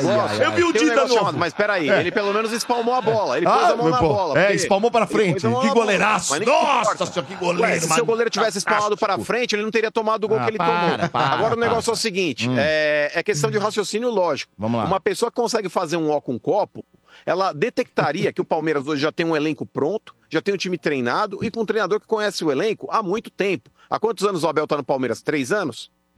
Contra um time que tá sendo remontado, contra um time que tava aí cabisbaixo, sem confiança e que vinha de um péssimo trabalho realizado pelo ex-treinador. Então, evidentemente, o Palmeiras ele teria a obrigação de fazer o que ele fez. Não, mentira. O Corinthians chegou esse treinador deles, Marcão, não chegou no Palmeiras. Tonhão. Chegou com 2 ou 3 jogos antes. E os caras estavam achando que ia ganhar de nós. Tava achando sim. E se não fogo. Meteram 4, já falou. O próprio De Paula que tava aí na sexta. Tava aí na sexta, que é bunda mole, não veio aqui segunda-feira. Tava aí todo cantando de galinha. Entrou aqui no programa cantando de galinha. Cantando de galinha. Exatamente. Cantando de galinha. E aí não vem com esse papinho furado, não, amiguinho. Galinha é a tia de vocês. Papinho furado, não. Vamos lá. Papinho furado, não. Você sabe que eu acho que eu consiga fazer um ó com um copo e entende o que eu falei. Ô, Domênico, você sabe que eu acho? Eu acho que ele tinha que mudar o nome do mano pra pano. O que você acha, Domênico? Pode ser. Mais um, vamos lá. Pelo contrário, porque diferente de alguns, eu não fico me pautando em chat pra formar minha opinião. Eu falo o que eu penso. Mas hoje, 7.200, hein? Estamos chegando. Mas hoje é uma coisa impressionante que tá acontecendo. Os caras estão todos do meu lado, cara. Mesmo? Os corintianos falando, Dodô tem razão. O Mano é passador de pano, ele é Letícia também. De Paula é passador de pano. Aqui, ó, é só olhar lá. Muito obrigado, viu, galera? Vamos agora. Seu Silvano. Olha o que o seu Silvano falou. Agora tem um monte de ante no chat aí, campada de Zé Ruela aí. Vai fazer um exame de vista lá. Deve ter precisado. O Silvano é raiz, irmão. Catarata, né? Pode ser, pode ser. Tá vendo outras coisas. Agora o Corneteiro... Boa noite, rapaziada. Rafael, motoboy da Zona Leste, na voz. Eu tô escutando isso aí mesmo, o Quintino cantando de galo aí no público, aí, maior público, se juntar as duas torcidas. Nem você tava acreditando, mano. Quando os caras falaram aí que era a chance de ter uma renda aí com o público, aí você não tava acreditando, tava todo triste aí, cabisbaixo, parecia que tava com uma depressão. Aí agora você tá cantando de galo que foi maior, ó. Pelo amor de Deus. Nem você tava acreditando no seu time, Quintino. Dá um tempo aí, mano. Varre, só varre. Vai. Eu acho que não, deixa eu falar. Eu acho que ele deve ter ouvido outro programa. Semana passada eu participei segunda e não falei nada do jogo de domingo. E participei na sexta, que já tava com 46 mil ingressos vendidos. Então eu acho que tu escutou outro programa aí. Eu procurava urgente. Ia fazer uma consulta médica. Primeiro passa no clínico geral, ele vai te encaminhar pro especialista, tá bom? Tu ouviu outro programa, que eu não falei nada disso. Um abraço pra você. Não, mas não é. E só pra deixar claro aí, não foi o Quintino que falou. Quem falou fui eu. Aí, mas... Então precisa prestar atenção. Mas é o mesmo time, é o representante santista, exatamente. Então o Quintino tem que segurar o mesmo balaio. E as vozes se confundem, gente. Não, mas aí ele tá falando... Mas aí eu tava tirando... Ele quis tirar um sarro de mim que eu não falei nada. Então chupa, ô doente. Nossa. Mas isso. Mas o Quintino não é de grupo, ele podia ter chamado essa responsa, Domênico. Se o Quintino fosse de grupo, fala, não, eu e o RG, nós pensamos parecido. Eu escutei os outros programas, eu nem sabia o que ele tinha falado. Ô, mano, agora falando rapidinho, grupo, viu, Domênico? Ô, mano, falando rapidinho agora, a gente falou mais cedo sobre a... Mais cedo jogou no Santos. Boa, RG. A gente falou mais cedo sobre a público e renda do Morumbi, né, no jogo do Santos. E o jogo do Cianorte, mano, que deu... Tinha 11 mil pessoas e deu mais de 2 milhões, cara. Então, mas é aquilo que eu tava falando outro dia aí, ô Domênico. Eu não concordo com o que aconteceu, mas eu entendo, velho. Por exemplo, qual que é a chance, Domênico, do Cianorte ganhar 2 milhões? Zero, velho, zero. Só se o presidente jogasse na Mega Sena e ganhasse o prêmio. Porque, deu uma média, viu, mano, de R$185 o ingresso, velho. Então, mas, ô Vieira, é aquela situação que aí o Sombra, o Mano ficou elite, não sei o quê. Mano, elitizou. Elitizou total. Olha lá. Mas o Sombra, ele voltou, ele voltou. Se o Sombra fosse dirigente de clube, ele faria a mesma coisa que o presidente do Senado fez. Sombra é outro hipócrita, velho. Vamos lá. Mas, pô, tem mais 185. Vamos mais um, corneteiro. Faltam 600 likes pra pôr de novo a música aí. Mais 600 e vai rolar a música. Vamos lá. Como que é o nome da música mesmo, Marcão? Como que é? Não sei. Cadê o Bressani, que foi o autor da música? Tá aqui, ó. Ih, sumiu. Ah, o Bá apagou. Não pode sumir, não. Não pode sumir, não. O Bá apagou. Pagou o Katsu. Não pode sumir. Recupero rapidinho. Não pode sumir, foi não, meu. Na rede. Chama a inteligência artificial. Aí deram like de bobeira aí, cambada de trouxa. Não, senhor. Não deu like de bobeira nada, não. Cadê o Curica? Deram like de bobeira. Tá aqui, ó. É a música Cadê o Curica? Bom, mas vamos lá. É isso aí. Cadê o Curica? Mais cornetas. Vamos lá. Mais corneteiros aqui na Energia. Ai,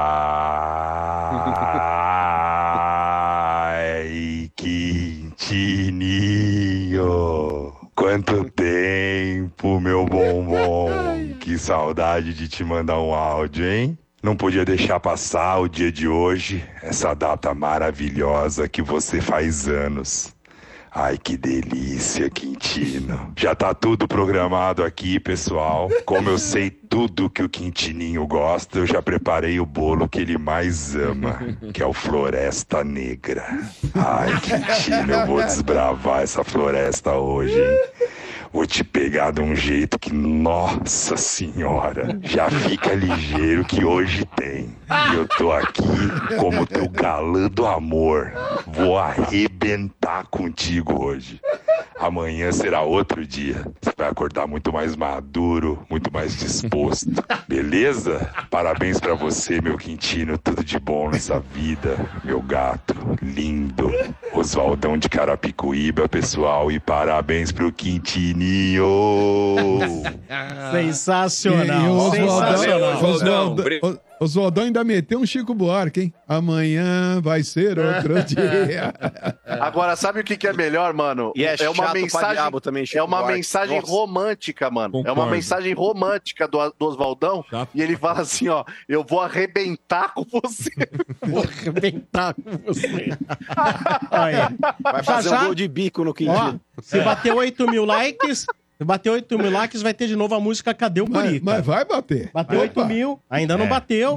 Estamos em vias de bater. Se bater 8.000, vai ter. Agora o recado é do próprio Mano, falando de Aço Tubo. Fala aí, Mano! Bora lá, Sombra. Bora lá, pessoal. Sabe aquela paixão que a gente tem por futebol? Pois é, galera. Lá na Aço Tubo, eles são apaixonados por aço e pelo sucesso de cada cliente, com uma ampla linha de barras em aço carbono, tubos de aço carbono, conexões e flanges, aços inoxidáveis, sistemas de ancoragem e de soluções integradas em serviços, como corte, dobra, solda, pintura e galvanização também.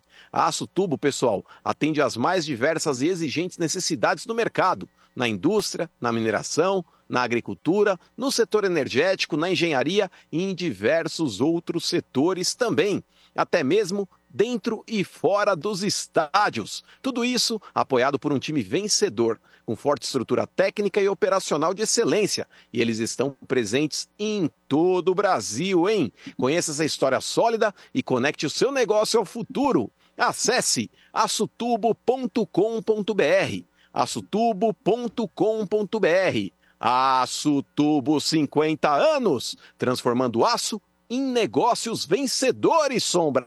Menos de 100 likes pra bater 8.000. Menos de 100 likes pra bater 8.000. Já. Eu conheço meu público, não vai bater. Já. Sei, vai nessa, Vamos lá, último ouvinte, em nome de Betfair. Com Betfair o jogo é outro. Aposte agora, jogue com responsabilidade. Alô, boa noite. Alô, boa noite. Quem fala? Gustavo Rossim. Fala, Gustavo, nome completo. É isso aí, Gustavo Rossim.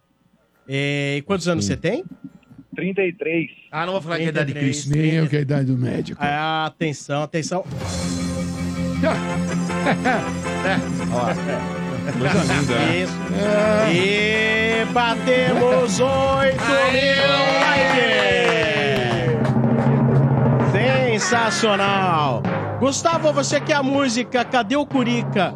Antes da sua participação ou após a sua participação? Você escolhe. Eu quero agora. Agora! Então vamos lá agora pra vocês. Atenção. Alô, galera do Grammy, se liga. Cadê o Curica? Já era mesmo, hein? Caiu Itaquera, já era, hein? Não se classifica mais, não. Metrô fechou mais cedo ontem? Tava todo mundo indo embora antes? Se liga nesse refrão aqui, ó. Estádio 97. Curica, cadê o Curica? Cadê o Curica? Cadê o Curica? Cadê o Curica? Cadê o Curica? Cadê o Curica? Já tá fora do Paulista. Cadê o Curica? Cadê o Curica? Cadê o Curica? Já tá fora do Paulista. Antes de acabar foi embora muita gente. Achou que ia empatar e tava todo crente. Posse de bola então não desconcentre. Jogou como nunca e perdeu como sempre. Geral joga fácil em Itaquera. Acho que o Curica já era. Todo mundo com cara de fera. O jogo não acabou, não vai embora, espera. Cadê o Curica? Cadê o Curica? Cadê o Curica? Já tá fora do Paulista. Cadê o Curica? Do Brasil também. Cadê o Curica? Cadê o Curica? Já tá fora do Paulista. E da Copa do Brasil também. Sensacional isso. Maravilhoso. Cara, uma coisa maravilhosa. Maravilhoso. Parabéns, hein? Sensacional. Gustavo, qual a sua idade, Gustavo? Tenho 33, Sombra. Não vou falar que é a idade de Cristo. Minha idade do médico. E que bairro você mora? Eu moro em São Miguel. E que time você torce? o maior campeão do Brasil. Palmeiras. Maior é o Palmeiras. É nóis. Maior é nós. Ah, mas com fax ou sem fax? O maior do Brasil é nós. Nós temos isso aí. Não tem. Não tem. Pega isso aí. Pega isso aí. Tira essa porra aí. Você fala assim, o maior do Brasil não tem o que falar. Não tem. Não tem discussão. Não tem discussão. Mas a música anterior... eu gostava de ouvir. Sensacional! A música anterior. Ô, Gustavo. Peraí. Que o Oswaldão vai rossir no... Vai. Hoje vai. Hoje é cavanhaque na nuca. Ô, seu Bento, a gente pode falar também que é o único paulista que não perdeu nenhuma no ano também, né? Aliás, há 2 anos. Também. O perdeu lá na fase de classificação, faz 2 anos, mas não perde um jogo. Não, e estamos invicto no ano, né? Perdemos nos pênaltis. Mas perdeu. Não perdeu, né? Chupa. Jogo não. Isso aí não conta pros anais da história, não conta. Não, mas no jogo conta. Mas eu falei, Gustavo, assim, que passa ano, entra ano, e o começo do ano é sempre a mesma coisa, né? Nós vai escapengando, uns esperançosos, uns passando pano, e continua isso aí, né? Pois é, a esperança deles é sempre a mesma. A gente começa o ano ali, vai, não vai, dá umas tropeçadinhas, parece que o time não vai engrenar, aí conforme o ano vai passando, a gente vai acertando o carro ali no trilho, e aí passa o carro em todo mundo, né? Não tem jeito. Cara, eu não sei se você tem essa impressão. Eu acho que o time desse ano é mais forte que o no passado. Você não acha? Não, eu acho que o elenco tá até mais encorpado. Sim, isso. Eu boto muita fé nesse Rômulo que vai chegar do Novo Horizontino aí. Cara, esse cara parece ser muito bom de bola. É, que o United queria, nós passamos perna nos caras. Eu não sei se a camisa vai pesar, né? A gente não sabe, né? Existe uma grande diferença entre jogar no Novo Horizontino e no Palmeiras, né? Mas não tem muita diferença. Os dois não tem mundial? Tem. Não, dá um tempinho que você tá com o Carpini aí. Você também é outro, que você tá numa sorte. Deixa eu te falar. É que você tem sorte que a vergonha do outro é maior. Não, porque senão vai sobrar pra vocês. Não, mas tem um jogo a menos. Entendeu? Tudo bem, mas a sorte é que os caras são ridículos. Senão ia sobrar pra vocês hoje. Tá voltando. É isso. Vou falar sério, se vocês não ganhar lá, não classifiquem. Dá uma segurada, que o técnico de vocês já tá bambeando lá, calma. Se vocês ficarem espertos, vocês vão ficar segurando o controle junto com os gambás. Tá ligado que não vai, Gustavo? Você tá ligado que não vai? Na bolsa... Não sei não, viu? Não sei não que o negócio tá feio aí pro lado de vocês. Na bolsa de... probabilidades, em função disso que vocês estão falando com relação ao time do Palmeiras, quantos títulos ganha esse ano? Ó, fala aí, Gustavo. Assim, RG, eu fico muito feliz de ver essa fase que o Palmeiras está vivendo, porque assim, pode chegar no final do ano e de repente o Palmeiras não ganhar título nenhum, mas eu sei que o Palmeiras entra protagonista em todos os títulos. A gente entra no Paulista como candidato a título. Copa do Brasil, a mesma coisa. Também. Libertadores, a mesma coisa. Brasileiro, a mesma coisa. Então isso já, pra nós que vivemos uma época aí de rebaixamento, de vacas magras, pô, você entrar todo ano disputando título, eu acho que isso já é muito valioso. É protagonista. Então, que a gente tá acompanhando, né, Gustavo? Mas é uma condição frustrante. Há de convir, porque você tendo todas as possibilidades de disputar 4, 5 competições. Mas tá disputando. Tô dizendo, mas você cria uma expectativa, né? Você não ganhar nenhuma, isso não te dá. Mas não, RG, ano passado também falaram a mesma coisa e ganhou 3. Mas, RG, é isso que eu tô falando. Eu acho que hoje o Palmeiras ele tem que buscar, assim, semifinais, disputar título. Aí isso aqui na hora do funil lá, por exemplo, se jogo contra o Corinthians fosse uma final... Um exemplo, tivesse dado uma moscada daquela pros pênaltis, como ia fazer?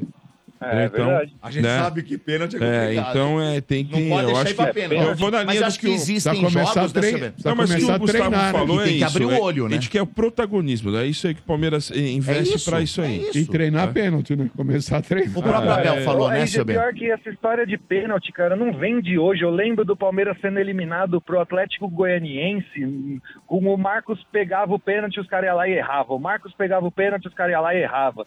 O Palmeiras foi eliminado da Copa do Brasil para CRB nos pênaltis. Foi eliminado para Ipatinga nos pênaltis. Não é de hoje que o Palmeiras não consegue ganhar nos pênaltis. E lá 99, 2000, lá só ter eliminado esses trouxas aí foi maravilhoso. Né? Acho que ficou a zica, né? Mas tá bom. A gente pode ser eliminado em todos. Se a gente ganhar sempre das galinhas na Libertadores nos pênaltis, já tá bom. Em 20 foi contra eles também. Verdade. De 20 para cá... Como é que você se sente de 20 para cá, nós ganhamos duas vezes em pênaltis. Nós somos uma o primeiro campeão mundial. Ô, Gustavo, você percebeu que os caras não tem mal o que falar, e aí fica inventando essa historinha aí, né? Não tem, então, não tem mais time. Não tem mais time. E é o Nutella, que agora não é agora eliminado virou. E sai dando risada. Dá risada? É, se é eliminado, você sai... Mas tem mundial, Você está fora, sabia? O torcedor do Corinthians, ele reatou, porque tem dois mundiais. É isso aí. Dois mundiais aqui. É, a torcida do Corinthians reatou porque temos dois mundiais. Não, mas o Corinthians já ganhou um título esse ano, a Empates League. Empates League. O herói vai sair até DVD disso aí, viu? Fica tranquilo, vai sair um DVD aí. Ô, Porco, quer decidir uma final do Corinthians? Chega numa final de Copa do Brasil que a gente conversa. Aonde? Por que vocês não ganharam de nós? Chega na final do Paulista, porque nós já vamos estar lá. Bacana, eu tenho foco por algo maior. Viu? Meu foco é um título maior do que o Paulistinha, desculpa. Tá bom, foco lá é da dengue, viu, mano? O foco de vocês é dengue, ô trouxa. Ô, seu Bento, vou te mostrar a picada já já. Ah, que isso. Uma coisa que eu queria falar, que a opinião de vocês é, cara, eu não gosto de ver o Palmeiras jogando com 3 zagueiros, cara. Eu acho que o Palmeiras joga muito melhor sempre que joga com 2 zagueiros e 2 laterais. Cara. Seja com 3 atacantes ou com 4 no meio de campo, mas você vai pegar a maioria dos títulos que o Palmeiras ganhou, não fala isso que o Bento vai te xingar. Tudo, sempre foi jogando com 2 zagueiros, 2 pontas abertos, ou então 4 no meio de campo com 2 atacantes, mas toda vez que o Palmeiras joga com 3 zagueiros, eu não sei, pra mim parece que o time marca mal e ataca mal. Ele falou isso na coletiva, ele falou, você viu que o time ficou exposto, ele falou, nessa formação, os caras que estão lá na frente precisam ajudar, porque precisam correr, precisam marcar. Uhum. Né, ele foi bem, ele falou que quando está no sistema de 3 zagueiros, ele consegue dar uma liberdade maior ali pro Veiga, pro Hendrick e pros laterais. E pros laterais. Né, então, e você vê que a gente sofreu, cara, com o Mirassol lá. Aí, tipo, 3x1, ele poderia se falar que o jogo foi 4x3, por exemplo, seria... Tá que muitas vezes, quando então, você fala... Perdão, pode falar. Pode falar. Não, então, mas aí sabe o que eu ia falar? A gente realmente sofreu contra o Mirassol, mas aí você acha que é por causa da formação ou porque também a gente não vinha jogando com 2 zagueiros e aí também não estava treinado dessa forma também? Porque se você for ver, final de Libertadores, Palmeiras e Flamengo, o Palmeiras jogava com 2 zagueiros só. Eu acho que é uma readaptação. Exato. Só que esse ano, eu acho que pouquíssimos jogos nós jogamos só com 2 zagueiros. Então não dá pra colocar na conta de que, porque a gente jogou com 2 zagueiros, ficou muito exposto. Eu acho que é uma formação que também ficou um pouco treinada pra esse ano. Não sei. Pode ser também. Mas olha, às vezes você jogar com 3 zagueiros não implica de que você vai ser um time retranqueiro. Não. Não é só pra concluir. Tanto é que o Palmeiras, quando adotou os 3 zagueiros no ano passado, ele ganhou o brasileiro. Foi aí que ganhou o brasileiro. Por incrível que pareça. Mas mais ou menos, Dudu, porque foi assim, na verdade, não sei se você sabe, quando a gente foi eliminado da Libertadores pelo Boca, na sequência, o Abel tirou aquela formação com que ele colocava o Marcos Rocha de zagueiro e o Mike de lateral e colocou o time que todo mundo queria, com o Hendrick, 3 atacantes. Aí o Palmeiras começou a ganhar 1 ou 2 jogos. Aí eu não lembro se alguém se machucou, o que aconteceu? Que aí ele realmente mudou o time, voltou para 3 zagueiros e colocou o Hendrick e o... Não lembro quem era, o Breno Lopes. E aí o time encaixou e foi. Realmente. Mas eu não digo nem na questão do time ficar retranqueiro ou não. É que eu acho realmente que o time gosta, joga melhor com uma linha de 4 atrás do que com 3 zagueiros e os laterais. Mas o Corinthians jogou com 3 zagueiros contra o Palmeiras. Aí vocês viram a massa que vocês tomaram, né?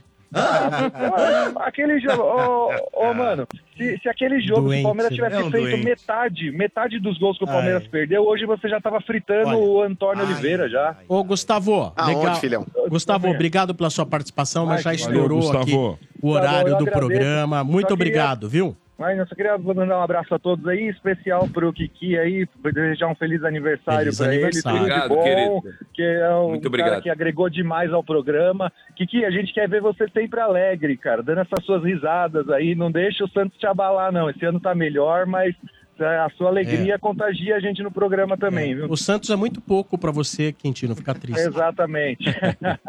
Um abraço a todos. Valeu, mano. Obrigado, um abraço. Feliz aniversário pro estádio, né? 25 anos de estádio, eu escuto desde quando eu tinha 9 anos de idade. Putz, olha que beleza. Boa, boa. O estádio formou seu caráter, Gustavo. Sim, a primeira vez que eu fui no estádio assistir o Palmeiras foi com a torcida Estádio 97. Boa. Eu tinha 12 anos. Legal demais. Legal. Sensacional. Vocês então fazem parte da minha história. Boa, um abraço a todos. Valeu, Gustavo. Obrigado, tchau, tchau. Abraço, até mais, abraço, tchau. É isso aí. Olha, tem um recado pra você, hein? Em 25 anos de programa, já teve inúmeras histórias escritas por nós aqui. Em 2024, é a sua vez. Vamos contar a sua história. Sabe aquela loucura que você já fez pelo seu time do coração? Aquela que quando você conta, ninguém acredita? É só mandar a sua história pro seguinte e-mail. Manda por escrito. O espirro pega a gente de... Pegou?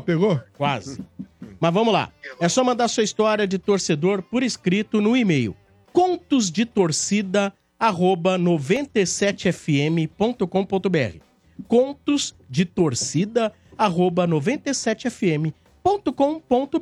Já que você já ouviu as nossas histórias tanto tempo, agora a gente vai ouvir a sua. Mande suas histórias, suas loucuras, a tudo aquilo que você já fez pelo seu time do coração. Por exemplo, o Mano já roubou espeto, já roubou mesa de bilhar, já fez necessidades pela janela busão. Um monte de coisa, Você tem histórias assim, melhores, piores, mais engraçadas, já tristes. Roubou. Conte suas histórias aí. contosdetorcida@97fm.com.br. Já roubou pernil.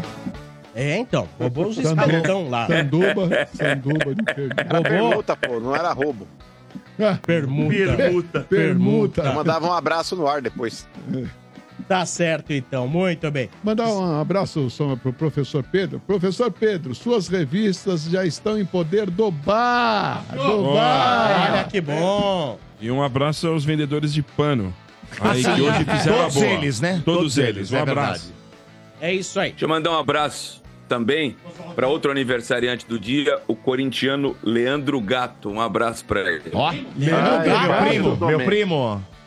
Aliás, falando em meu primo, aqui presta. Deixa eu agradecer a todos lá, né, ô Quintino?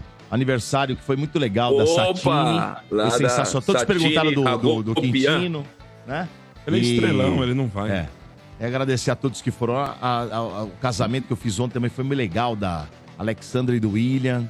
Sejam felizes, um beijo pra vocês, valeu.